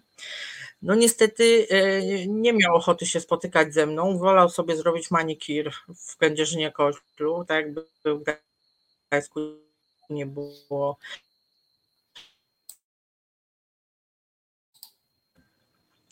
Więc zastanawiamy się cały czas, jak to jest możliwe, że w mieście, które jest właśnie rządzone przez Platformę, gdzie w zasadzie w tej chwili jest okres przedwyborczy, my pisząc to pismo, powiem szczerze, moją takim impulsem do napisania tego pisma było spotkanie właśnie Donalda Tuska 31 sierpnia w Gdańsku z okazji tych rocznicowych obchodów. I to, co on tam mówił, nakłoniło mnie do tego, że być może będzie to dobry moment, żeby napisać do niego, być może spowoduje to coś, że się odezwie, że będzie chciał cokolwiek zrobić, zareagować, bo ewidentnie są te prawa łamane. Niestety nie udało się, co wcale nie oznacza, że ja zaprzestanę cokolwiek robić. Nie, ja dalej piszę, dalej wysyłam. Dzięki, po 3 tygodniach udało się nam w końcu, dzisiaj został wydrukowany artykuł w naszej gazecie lokalnej, Nowej Trybunie Opolskiej. Na pierwszej stronie był artykuł o łamaniu praw i o tym, że został związkowiec zwolniony. Więc mówię, to jest bardzo mozolna praca, bo przebić się przez to środowisko, a wiem, bo dochodzą do mnie takie informacje, niestety w żadnej prasie lokalnej, w radiu,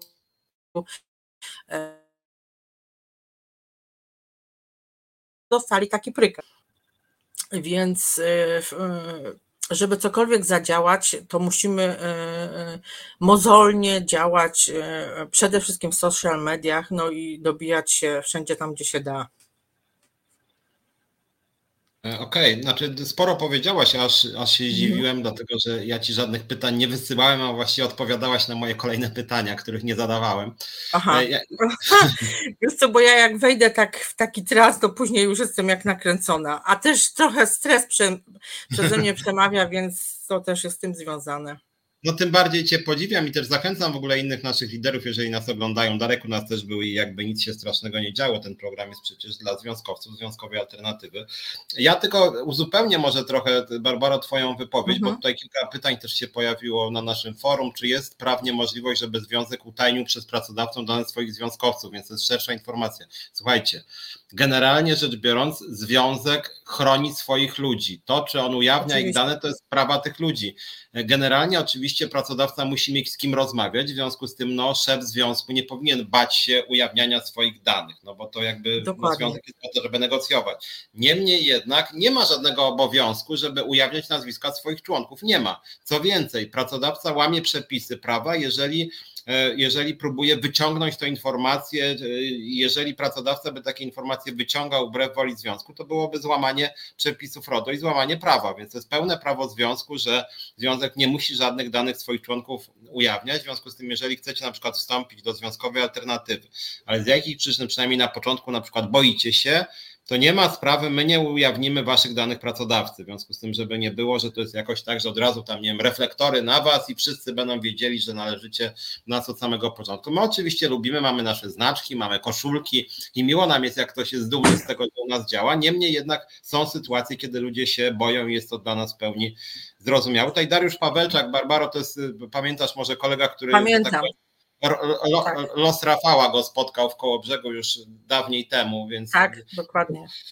Ja w ogóle chciałem wam też powiedzieć jedną rzecz, uzupełniając to, co Barbara powiedziała i odnośnie Rafała Ślusarczyka, którego dzisiaj z nami nie ma, on teraz też ma zwolnienie, więc nie chcieliśmy go też narażać na jakieś problemy w pracy, że jest na zwolnieniu, tutaj występuje w programie. Natomiast ja chciałem jedną rzecz w kontekście też Darka powiedzieć, który po zwolnieniu dyscyplinarnym był też między innymi w szpitalu, że kwestia zwolnienia dyscyplinarnego to jest jedna z poważniejszych spraw w życiu. To jest jeden z większych stresów obok utraty osoby bliskiej i utraty własnego zdrowia. I to, że właśnie panie sobie tak łatwo zwalniają i panowie ludzi, właściwie troszkę dla zabawy, dlatego my bardzo ostro na naszym profilu i w tym programie też chciałbym to powiedzieć, że ta prezes się nazywa pani Jolanta Gondek-Rypel. Moim zdaniem pani Jolanta postępuje, pewnie pani ten program ogląda, jak się domyślam, postępuje pani w sposób obrzydliwy. Zwolniła pani człowieka, co jest potwornym stresem, zrobiła pani, moim zdaniem, ze względu na jakąś własną perwersyjną, okropną przyjemność, jakąś taką sadystyczną.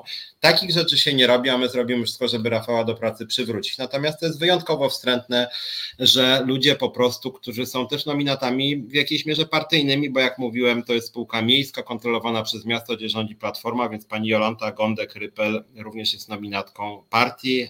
Będziemy walczyć o pani dymisję, jeżeli pani nie przywróci do pracy Rafała. No i drugie nazwisko, pani Sabina Nowosielska,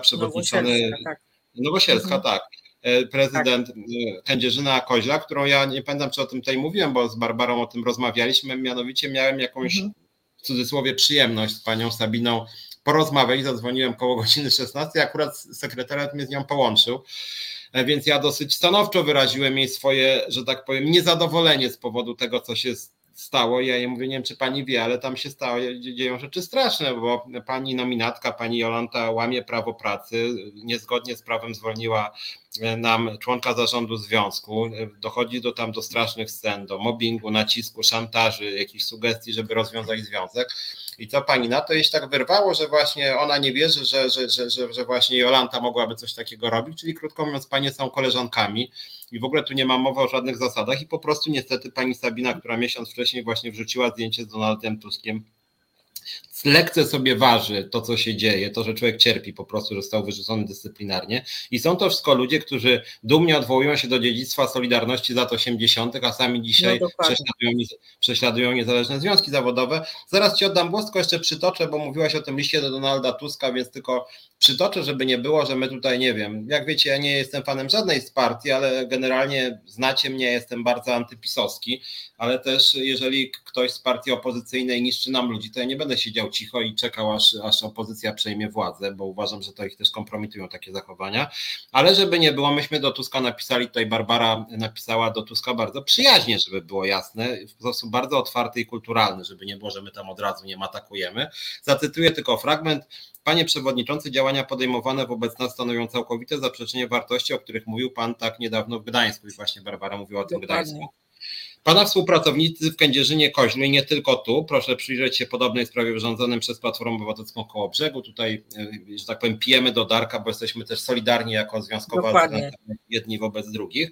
Niweczą cały pana wysiłek, czyniąc niewiarygodną kartą z pana zapowiedzi poprawy sytuacji w naszym kraju. Wiarygodność, panie przewodniczący, budują czyny, nie słowa. Pragniemy jeszcze raz podkreślić, że wierzymy w wartości, w której pan wierzy, a dobro naszego kraju jest dla nas równie ważne jak dla pana. Dlatego zwracamy się do pana z apelem o zajęcie się sprawą i powstrzymanie tych, którzy szkodzą swoimi działaniami pana formacji politycznej. Bez wiarygodności nie będzie wyborczego zwycięstwa. Więc jak sami widzicie, ten list Barbary jest mega przyjazny w ogóle, czyli podzielamy pana wartości, w ogóle chętnie wesprzemy, chętnie zrobimy konferencję prasową wspólną, tak. Możemy panu rękę sobie uścisnąć, nie mamy nic przeciwko, chętnie tutaj jakby spotkamy się.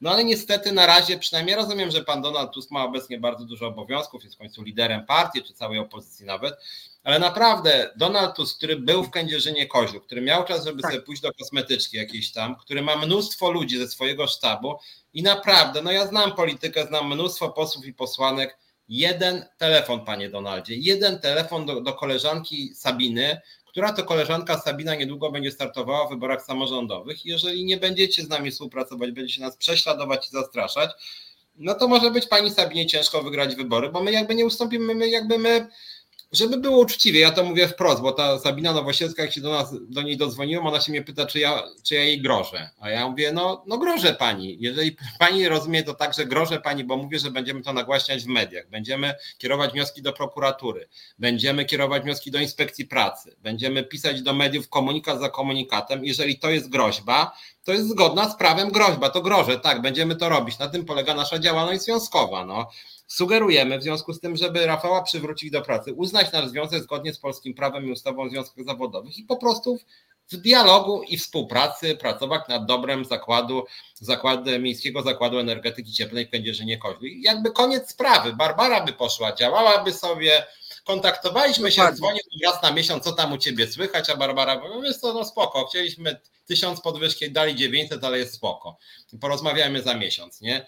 I my obydwoje byśmy tak woleli pewnie, ale niestety jest troszkę inaczej i więc jakby jestem zażenowany całą tą sytuacją, bo ja mówię, ja szczerze PiS-owi życzę porażki wyborczej, ale jeżeli rzeczywiście Platforma, czasem i Lewicy się zdarza, czy Hołowni, działają w ten sposób, to nas stawiają pod ścianą. My nie będziemy siedzieć cicho i poświęcać naszych ludzi, bo akurat w tym wypadku nawalił ktoś z Platformy. No przykro mi bardzo, to nie myśmy zaczęli. No więc to jest rzeczywiście działanie haniebne. Powiedz może jeszcze trochę, jak to z tym, Rafał, powiedziałaś o przyczynach zwolnienia Rafała, jak obecnie w ogóle, jak Rafał został zwolniony, jak wygląda na przykład obecnie komunikacja twoja z pracodawcą, jak wygląda podejście Solidarności? Solidarność na przykład, nie wiem, przysłała nawet jakieś pismo, nie wiem, wyrazy Solidarności, czy jakoś wsparła, czy chciała na przykład pośredniczyć w rozmowach, czy pracownicy jakoś się opowiedzieli, jak to wygląda? Słuchaj, no sytuacja jest kuriozalna, ponieważ w sierpniu, na sam koniec sierpnia, znaczy może inaczej powiem, od momentu, kiedy żeśmy powstali, wynegocjowaliśmy dwie podwyżki. Jedna była we wrześniu w 2022 roku, druga była w kwietniu, albo to był maj 2023 rok, i Solidarność z nami współpracowała. W zasadzie panu przewodniczącemu, bo jest to komisja zakładowa, więc panu przewodniczącemu bardzo odpowiadało to, że myśmy powstali, ponieważ nie musiał pisać pism, on przychodził, czytał i ewentualnie się podpisywał. I do pewnego momentu wszystko mu się podobało. Wywalczyliśmy tak naprawdę, no może będzie, uzna to za, nie wiem, że to będzie niesprawiedliwie powiedziane, ale ja uważam, że ta alternatywa wywalczyła te dwie podwyżki w takiej wysokości, ponieważ oni do tej pory, jak działali przez te 25 lat, nie zrobili nic. Nie zrobili nic w stosunku do tego, żeby pracownikom żyło się lepiej. Zawsze były jakieś wytłumaczenia. I wyobraź sobie, że w sierpniu, kiedy byłam na urlopie, zadzwonił do mnie pan przewodniczący i zaproponował mi spotkanie, ponieważ nie chciał, żeby to było w firmie. Spotkaliśmy się poza firmą. Ja przyjechałam tam, gdzie żeśmy się umówili, bo on chciał ze mną bardzo pilnie rozmawiać. No to okej, poszłam na tą rozmowę. I na tej rozmowie otóż dowiedziałam się, jak przyszedł, zamiast dzień dobry albo cokolwiek, witaj, spadaj, cokolwiek, to pan przewodniczący, pan, no może nie będę wymieniać z nazwisk, bo nie chcę tutaj, chociaż tak wszyscy będą wiedzieli, o kogo chodzi, zasunął do mnie taki tekst. Otóż pani przewodnicząca, pani jest złą kobietą i ja z panią już nie mogę współpracować. Więc ja mówię do niego, to po co pan tu w ogóle przyszedł? No bo on by chciał jeszcze porozmawiać. No i się dowiedziałam, że w zasadzie to on rozmawiał ze swoimi członkami i oni tak naprawdę to nie wiedzą, o co my walczymy. To są nasze problemy, że oni nie chcą wchodzić w nasze buty. Więc ja zrobiłam oczy jak 20 zł. Dlatego, że w zasadzie ten spór, w który żeśmy weszli, to dotyczy przede wszystkim pracowników terenowych. Dotyczy to tego, żeby zostały uregulowane instrukcje, w jaki sposób mają pracownicy wykonywać pracę na zmianach, w jaki sposób ma być wykonywana praca dotycząca pogotowia ciepłowniczego. W naszym związku też są oczywiście pracownicy terenowi, ale nie w takiej wielkości jak w Solidarności. Tam ich jest 16 i to głównie ich dotyczy. A ja się dowiedziałam podczas tej rozmowy, że tak w zasadzie to oni nie chcą wchodzić w nasze buty. Ja mówię do niego, panie przewodniczący, tak naprawdę to my przychodzimy o 7, wychodzimy o 15 i nas nie interesuje, czy tam na tej dyżurce siedzi pan Iksiński, pan Kowalski, czy on tam padnie, czy umrze, czy cokolwiek się stanie. Nas to nie interesuje. My to robimy dla was, żebyście wy byli bezpieczni w tym zakładzie.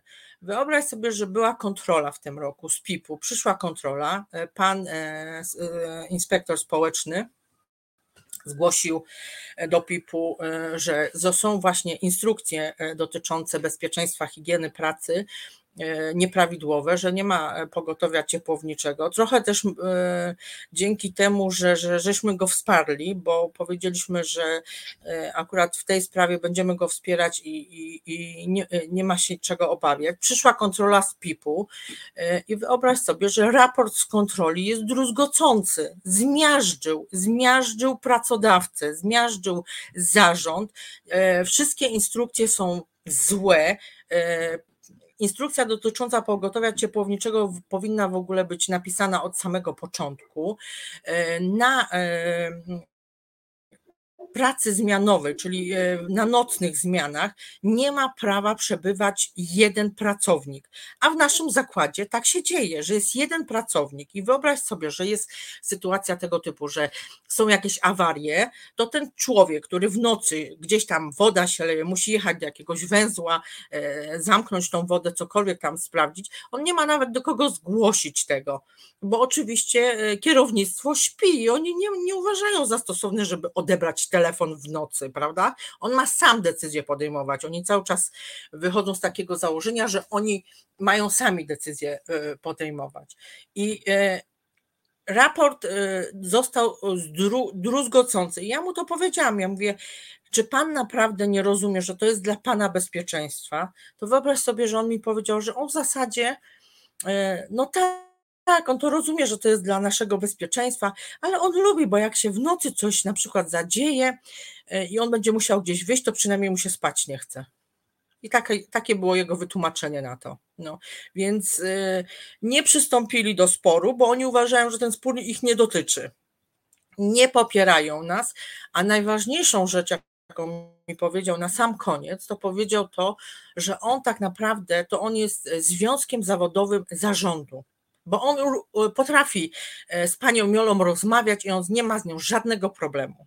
No i skończyła się nasza rozmowa, jeżeli chodzi o Związek Zawodowy Solidarność. Ja wiem, że oni prędzej czy później przyjdą, ale ja się bardzo grubo zastanowię, czy ja im w czymkolwiek będę mogła, chciała pomóc. Nie, że będę mogła, bo móc to ja mogę, tylko czy ja będę chciała w ogóle to kiedykolwiek zrobić.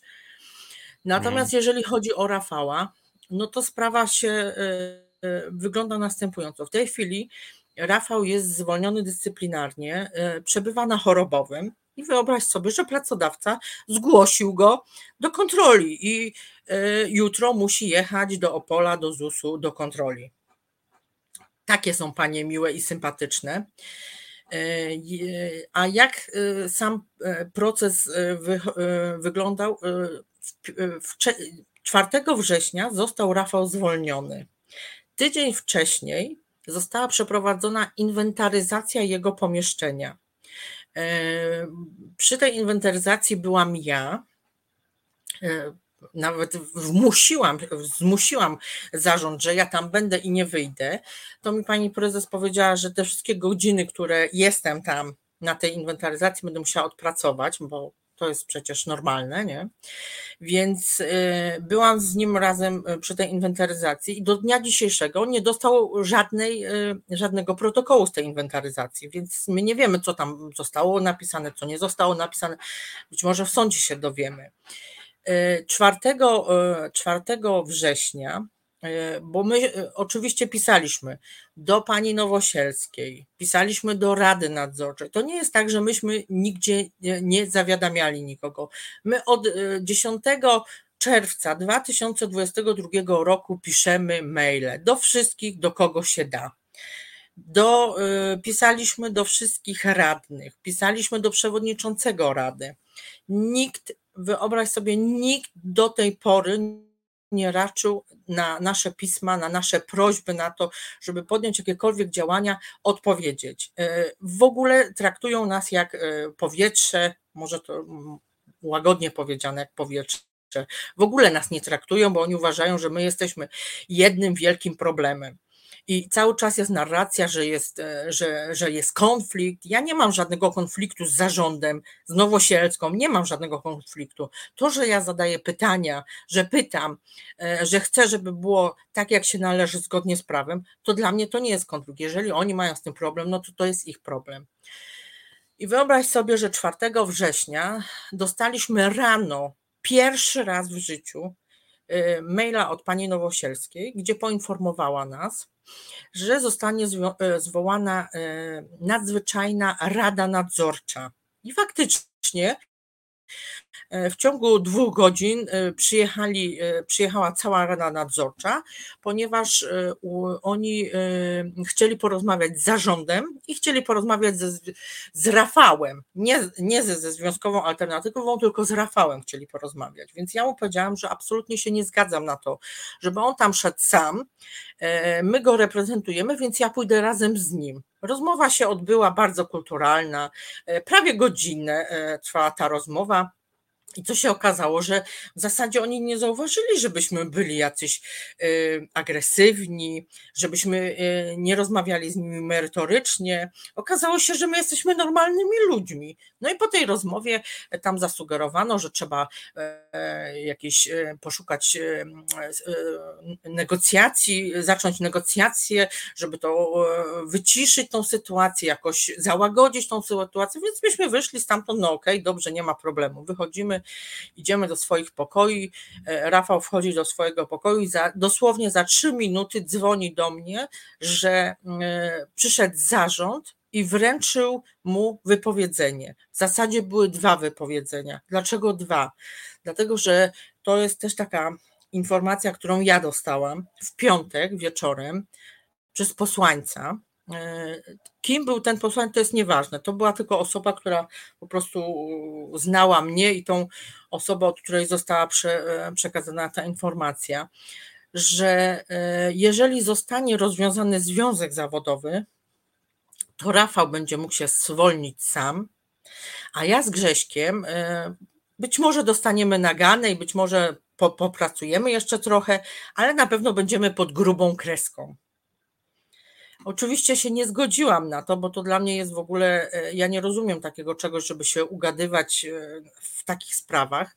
No i jak zadzwonił Rafał tego 4, to on też dostał 2 wypowiedzenia. Pierwsza propozycja była taka, że pani prezes mu przedstawiła, że on na własną prośbę chce się zwolnić z dniem 4 września w trybie natychmiastowym, bez świadczenia pracy. Oczywiście będzie, dostanie tam, pewnie by dostał jakieś nie odszkodowanie, tylko odprawę, tak, przepraszam bardzo, zabrakło mi słów z tego wszystkiego. Dostałby pewnie jakąś odprawę, ale był jeden zapis w tej umowie, że nie będzie miał żadnych roszczeń wobec firmy. Robi to na własne życzenie. Oczywiście Rafał się nie zgodził, więc pani prezes wyciągnęła 2 wypowiedzenie, które dotyczyło artykułu 52 i tam były uzasadnienia takie, że po prostu ręce opadają, dotyczące przede wszystkim działalności związkowej. Doczepiła się też tam, że w aktach osobowych, bo Rafał pracował w dziale organizacji i kadr, zajmował się sprawami pracowniczymi, więc zarzuciła mu też, że w aktach osobowych strony numerował ołówkiem. I to uznała, że to jest ciężkie naruszenie zasad pracy, a wspomnę tylko, że były 2 kontrole z PIP-u dotyczące właśnie kadr i żadna z tych kontroli nie zarzuciła mu nigdy niczego takiego i nie było żadnych w ogóle uwag dotyczących prowadzenia akt osobowych. Więc te powody, które one tam zostały wypisane, są kuriozalne. To jest 11 stron tego wszystkiego, ale pani Gondek-Rypel lubi wypisywać różne rzeczy tak dosłownie, przecinki, separatory, bo takie tylko ma uwagi i błędy do tego. A jak wygląda sytuacja, jak Rafała nie ma przez te 3 tygodnie, powiem tak, jest ciężko, dlatego że w zasadzie okazało się, że tak, pracownicy terenowi, czyli ci, którzy są w większości zrzeszeni w Solidarności, cieszą się, że ta sprawa ich nie dotyczy. I w zasadzie to nie mają żadnego zdania, a najlepiej, żeby się ich nikt nie pytał, bo oni mają swoją robotę do wykonania i tylko tyle. A pracownicy ci, co zostali, ci pracownicy biurowi, okazało się, że to jest silna grupa wspierająca panią prezes, którzy chodzą i wiesz, opowiadają na przykład w tej chwili na korytarzach, że dzięki Bogu, że już został Rafał zwolniony, że jaki spokój jest teraz w firmie, że teraz po prostu jest super i hiper, że ja to w tej chwili to tylko siedzę u siebie w pokoju i płaczę. Nie wiem za czym, może za tym, nie mam pojęcia za czym, no ale siedzę i płaczę, nie wiem gdzie oni słyszeli te płacze. Po prostu najbardziej mnie przeraża to, że ci ludzie naprawdę są tak zaślepieni i tak niesprawiedliwi wobec nas, bo przypomnę tylko, że wiesz, 1400 zł, które żeśmy wywalczyli dla nich, to bardzo ładnie, bardzo szybko podpisywali sobie angaże nowe. Ale teraz potrafią na nas wieszać psy, kłamać, opowiadać cudawianki, że jesteśmy konfliktowi, że my jesteśmy, wiesz,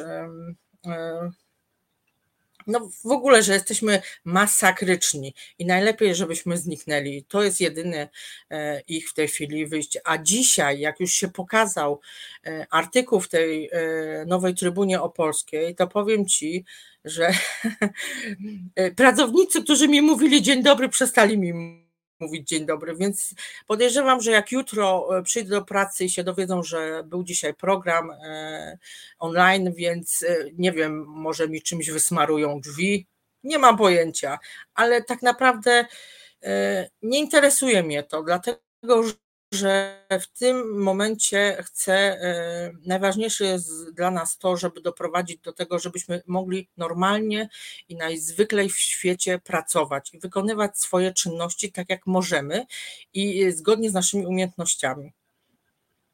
Ja w ogóle jestem szokowany, jak tak słyszę takich historii. Znaczy rzeczywiście zgadzam się z tobą, że najgorsze jest to, co robią ludzie na dole, bo to, że prezes walczy, to jest straszne, ale że dlaczego ludzie tacy źli potrafią być, że człowieka prześladują? Ja mówię, no widzę, że zwolnienie dyscyplinarne, powtarzam dla osób, które tutaj weszły późno, według badań międzynarodowych to jest jeden z największych stresów w życiu. To po prostu są często depresje, człowiek nie może spać. Jakby jak coś takiego w ogóle może komukolwiek sprawić przyjemność? Ja tego nie rozumiem w ogóle, tym bardziej, że już tak prawnie, zgodnie z intencją ustawodawcy artykuł 52 to było pobicie, kradzież, jakieś totalne pijaństwo, w ogóle ucieczka z pracy na 3 dni. No to jest ciężkie naruszenie, tak? A nie tam wysłanie jakiegoś maila, to w ogóle jest jakaś pierdoła, przepraszam bardzo, więc tego nie rozumiem. Jeszcze wrócę może do kilkunastu komentarzy, ci przeczytam. Tomasz Nerlewicz, tak naprawdę Solidarność nigdy nie była związkiem zawodowym w takim sejmie, w jakim dzisiaj go pojmujemy, była bardziej ruchem społecznym i ten stygmat do teraz jej został, z tym, że o ile dawniej rzeczywiście grupowała solidarnie o wielu poglądach ludzi, teraz jest towarzystwem narodowo-katolickim, no to oczywiście jest prawda, czasem mogłaby nawet, jak już jestem towarzystwem narodowo-katolickim, przynajmniej mogłaby walczyć o prawa pracownicze trochę, to nie musiałoby się wykluczać, powiem tak, a często się niestety wyklucza. No dokładnie. Anna Kurczuk to Nowosielska, aż nie głupa albo nie zna zapisów konstytucji dotyczących związków zawodowych, znaczy moim zdaniem mocno i świadomie łamie i potem jej podobieństwo do PiS-u niestety jest dosyć tutaj bliskie. Srebrny Art, pracodawcy, czy to publiczni, czy prywatni, zazwyczaj się tłumaczą trudną sytuacją, to stała zagrywka, żeby zbywać jakiekolwiek żądania pracowników, no to oczywiście jest prawda.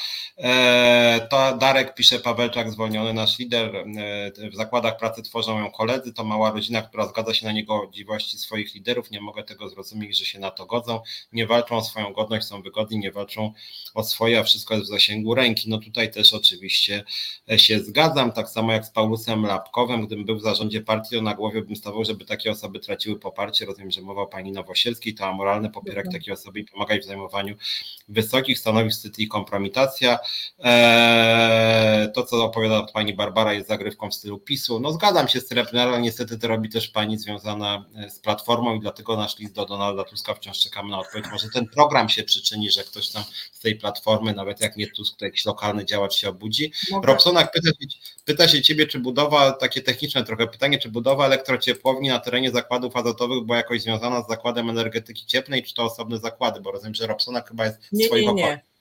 Nie. To nie było związane z Miejskim Zakładem Energetyki Cieplnej. Zakłady azotowe robią swoją elektrociepłownię i jeżeli o to chodzi, to właśnie też jest bardzo dużo spraw, na które też żeśmy zwracali uwagę zarządowi pośrednio w pismach, bo odpowiedzi, które żeśmy stosowali, to też żeśmy wysuwali różnego rodzaju propozycje, więc też żeśmy sugerowali, że trzeba by było coś zrobić, bo w tej chwili ciepło dostarczane jest z zakładów azotowych naszymi rurami i kiedyś to się skończy. Umowa jest do 2025 roku i co się stanie w momencie, kiedy zakłady azotowe stwierdzą, że oni nie będą nam dawać ciepło, bo oni sobie sami będą już ciepło podawać i sprzedawać ludziom swoim, więc nikt się nad tym nie zastanawia.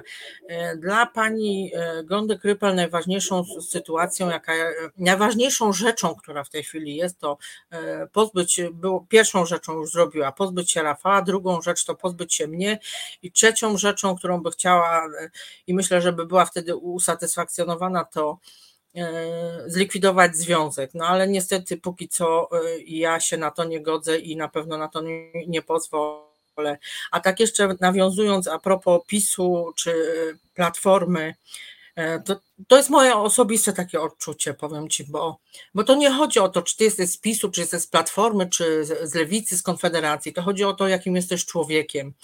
A tutaj pani Nowosielska, pani Gondek-Rypel reprezentują najgorszą postać człowieka. To, co już Ty, Piotrze, wielokrotnie podkreślałeś, nie mają żadnych wyrzutów sumienia. Dla nich najważniejsze jest zgnębić człowieka i co z tego? Nie ponoszą za to żadnych konsekwencji, dlatego dla mnie najważniejsze było to, żeby nagłośnić tą sprawę, żeby nie zostawało to zamiecione pod dywan, bo nie może być tak, że osoba, która pełni taką funkcję, jest prezydentem miasta, a uwierz mi, że mam kontakt, bo odnalazła mnie pani z OPZZ-u z Urzędu Miasta, gdzie tam są związki zawodowe, opowiedziała mi, co dzieje się w Urzędzie Miasta, co pani Nowosielska wyprawia z ludźmi z Urzędu Miasta, więc wszyscy wiedzą, jaka ta kobieta jest, że ta kobieta się nie nadaje na to stanowisko, a mimo wszystko tolerują to i nie robią z tym nic. Pan przewodniczący Rady Miasta rozkłada ręce, bo on nie może nic zrobić, jak z nim rozmawiałam. Ja mówię, jak to pan nie może nic zrobić? Przecież pan ma funkcję kontrolną nad prezydentem, to pan ma od niej nadzorczą, pan ją powinien doprowadzić do porządku, nie ja. Więc on rozkłada ręce, bo on nic nie może. Ale dlaczego nic nie może? Dlatego, że oni sobie już między sobą rozdzielają stanowiska, bo w kwietniu będą wybory samorządowe, to trzeba sobie już się ustawić to tu, to tam, to siam. I dla nich najważniejszy jest ten układ. Ten układ jest zamknięty, szczelny i oni zrobią wszystko. Mnie to przeraża, ja Ci powiem. Mnie to przeraża, bo ja nawet nie wiedziałam, że taka skala tego jest, że oni zrobią wszystko, żeby ten układ trwał, i zniszczą wszystkich, którzy staną im na drodze. A niestety alternatywa stanęła im na drodze. Tylko, że my będziemy tym przysłowiowym kamieniem, którym kosa trafiła na kamień. I będą mieli z nami niestety jeszcze trochę, będą musieli się pomęczyć. Paulus Lapkow pisze, co to mówi o naszym społeczeństwie, skoro takich ludzi bez honoru, zasad przemoczonych jest tak dużo i na decyzyjnych stanowiskach. W pełni się oczywiście zgadzam i co to mówi o naszym społeczeństwie, że tak dużo osób przyzwala na działania takich ludzi, o takich też przemocowych. To jest najgorsze. To jest prawda. Jak słucham historii Rafała, to widzę niesamowite podobieństwo do naszych okoliczności. Czy ci nominiaci mają te same ściągi? Darek Pawełczak pyta. No tak. No Darka spotkała bardzo podobna historia i niestety też brak solidarności części, przynajmniej pracowników. To co mówisz, że w ogóle ta Nowosielska i ta Gondek-Rypel, że są ludzie, którzy jeszcze nie chcą ci ręki podać. Jeżeli ktoś nas ogląda z tego Kędzierzyna-Koźla, z tego Zakładu Energetyki Cieplnej, to ludzie, no naprawdę pamiętajcie, czy wy naprawdę, nie wiem, w 68 roku byście Żydów z pracy wyrzucali, czy wy naprawdę byście, nie wiem, w liceum już, nie wiem, prześladowaliście kogoś za to, że jest gruby, brzydki, niski albo w okularach, czy byście człowieka krzywdzili za to, że jest związkowcem, albo że nim nie jest, albo że jest, nie wiem, lesbijką, albo że ma 1,50 m, czy ma rude włosy, no bo ja nie wiem, znaczy ja w ogóle takich mechanizmów totalnie tego nie rozumiem. Ja w ogóle... Tak, i przyłącza się do jakiejś nagonki, kiedy człowiek jest jeszcze bardzo skrzywdzony. No przypomnę, jak osoby tutaj nie oglądały, zastępca Barbary został zwolniony dyscyplinarnie za drobiazgi, za działalność stricte związkową i teraz Barbara, również nasz cały zarząd jest właściwie prześladowany. I nawiążę jeszcze, bo nie komentowałem tego, co powiedziałaś. To, że pracodawca przedstawił de facto dwie propozycje Rafałowi, albo cię zwolnię dyscyplinarnie, albo cię nie zwolnię dyscyplinarnie, ale ty mi tutaj zlikwidujesz związek i będzie z tobą święty spokój, to moim zdaniem jest świetny dowód na to, że tam w ogóle nie chodziło o żadne łamanie praw przez Rafała, że to w ogóle nie naruszył żadnych obowiązków, tak. Tylko jeżeli ktoś ciężko narusza, no to nie ma o czym mówić, no jak ciężko, no to jest fakt, jak ja przychodzę i zniszczę na przykład maszynę w zakładzie, to nie może pracodawca przyjść, Piotrek, zniszczyłeś maszynę, ale jak się dogadamy, to wcale jej nie zniszczyłeś, tylko tak naprawdę w sumie byłeś fajny. Tylko musisz mi tutaj związek rozwiązać. No moim zdaniem to w ogóle najlepiej świadczy o braku wiarygodności pracodawcy. No, czyli krótko mówiąc, Rafał wcale nie złamał żadnych zasad, tylko chodzi o to, żeby go przeatakować, skasować związek, zastraszyć. I to też tak. Zresztą w LOT-cie było na przykład, to zresztą w ogóle w tych zakładach pracy jest tak, że często pracodawca mówi, a tak między nami to my się możemy dogadać, my ci cofniemy tą dyscyplinarkę, a ty w zamian tam, nie wiesz, będziesz grzeczny, skasujesz związek, będzie ten związek posłuszny. Czyli krótko mówiąc, ta dyscyplinarka jest po prostu instrumentem zastraszania związku zawodowego. I powtarzam, zgodnie z orzecznictwem artykuł 52 dotyczy ciężkiego naruszenia podstawowych obowiązków służbowych, ciężkiego. Pijaństwo, pobicie kolegi, nie wiem, jakieś molestowanie seksualne, nieprzyjście do pracy, zniszczenie sprzętu, okradzenie firmy. O takie sytuacje chodzi, a nie o to, że człowiek wysłał 4 maile, jeszcze jako lider związku do zarządu związku. No to jest jakieś rzeczywiście kuriozum, więc...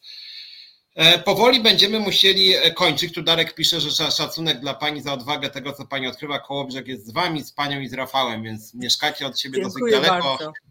Warszawa ja też pisząc, jest. Jeżeli mogę coś powiedzieć, ja pisząc list do Tuska też miałam właśnie na myśli pana Dariusza, bo tak sobie pomyślałam, że tak samo jest gnębiony i poniżany jak u nas, więc dlatego wspomniałam o nim.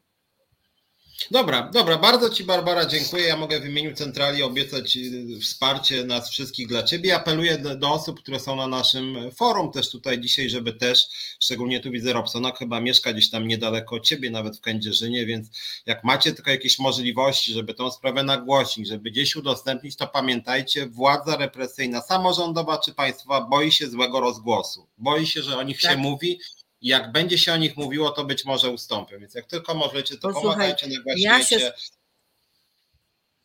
Ja się staram wszystko nagłaśniać na swoim Facebooku. Wszystkie posty, wszystko próbuję upublicznić, więc na pewno nie jest tak, że nikt nic nie wie. Nie przestanę na tym. Będziemy walczyć o to, żeby Rafał wrócił. Nie wiem, jak sobie pani Gondek wyobraża to, że on... W ogóle powiem Ci...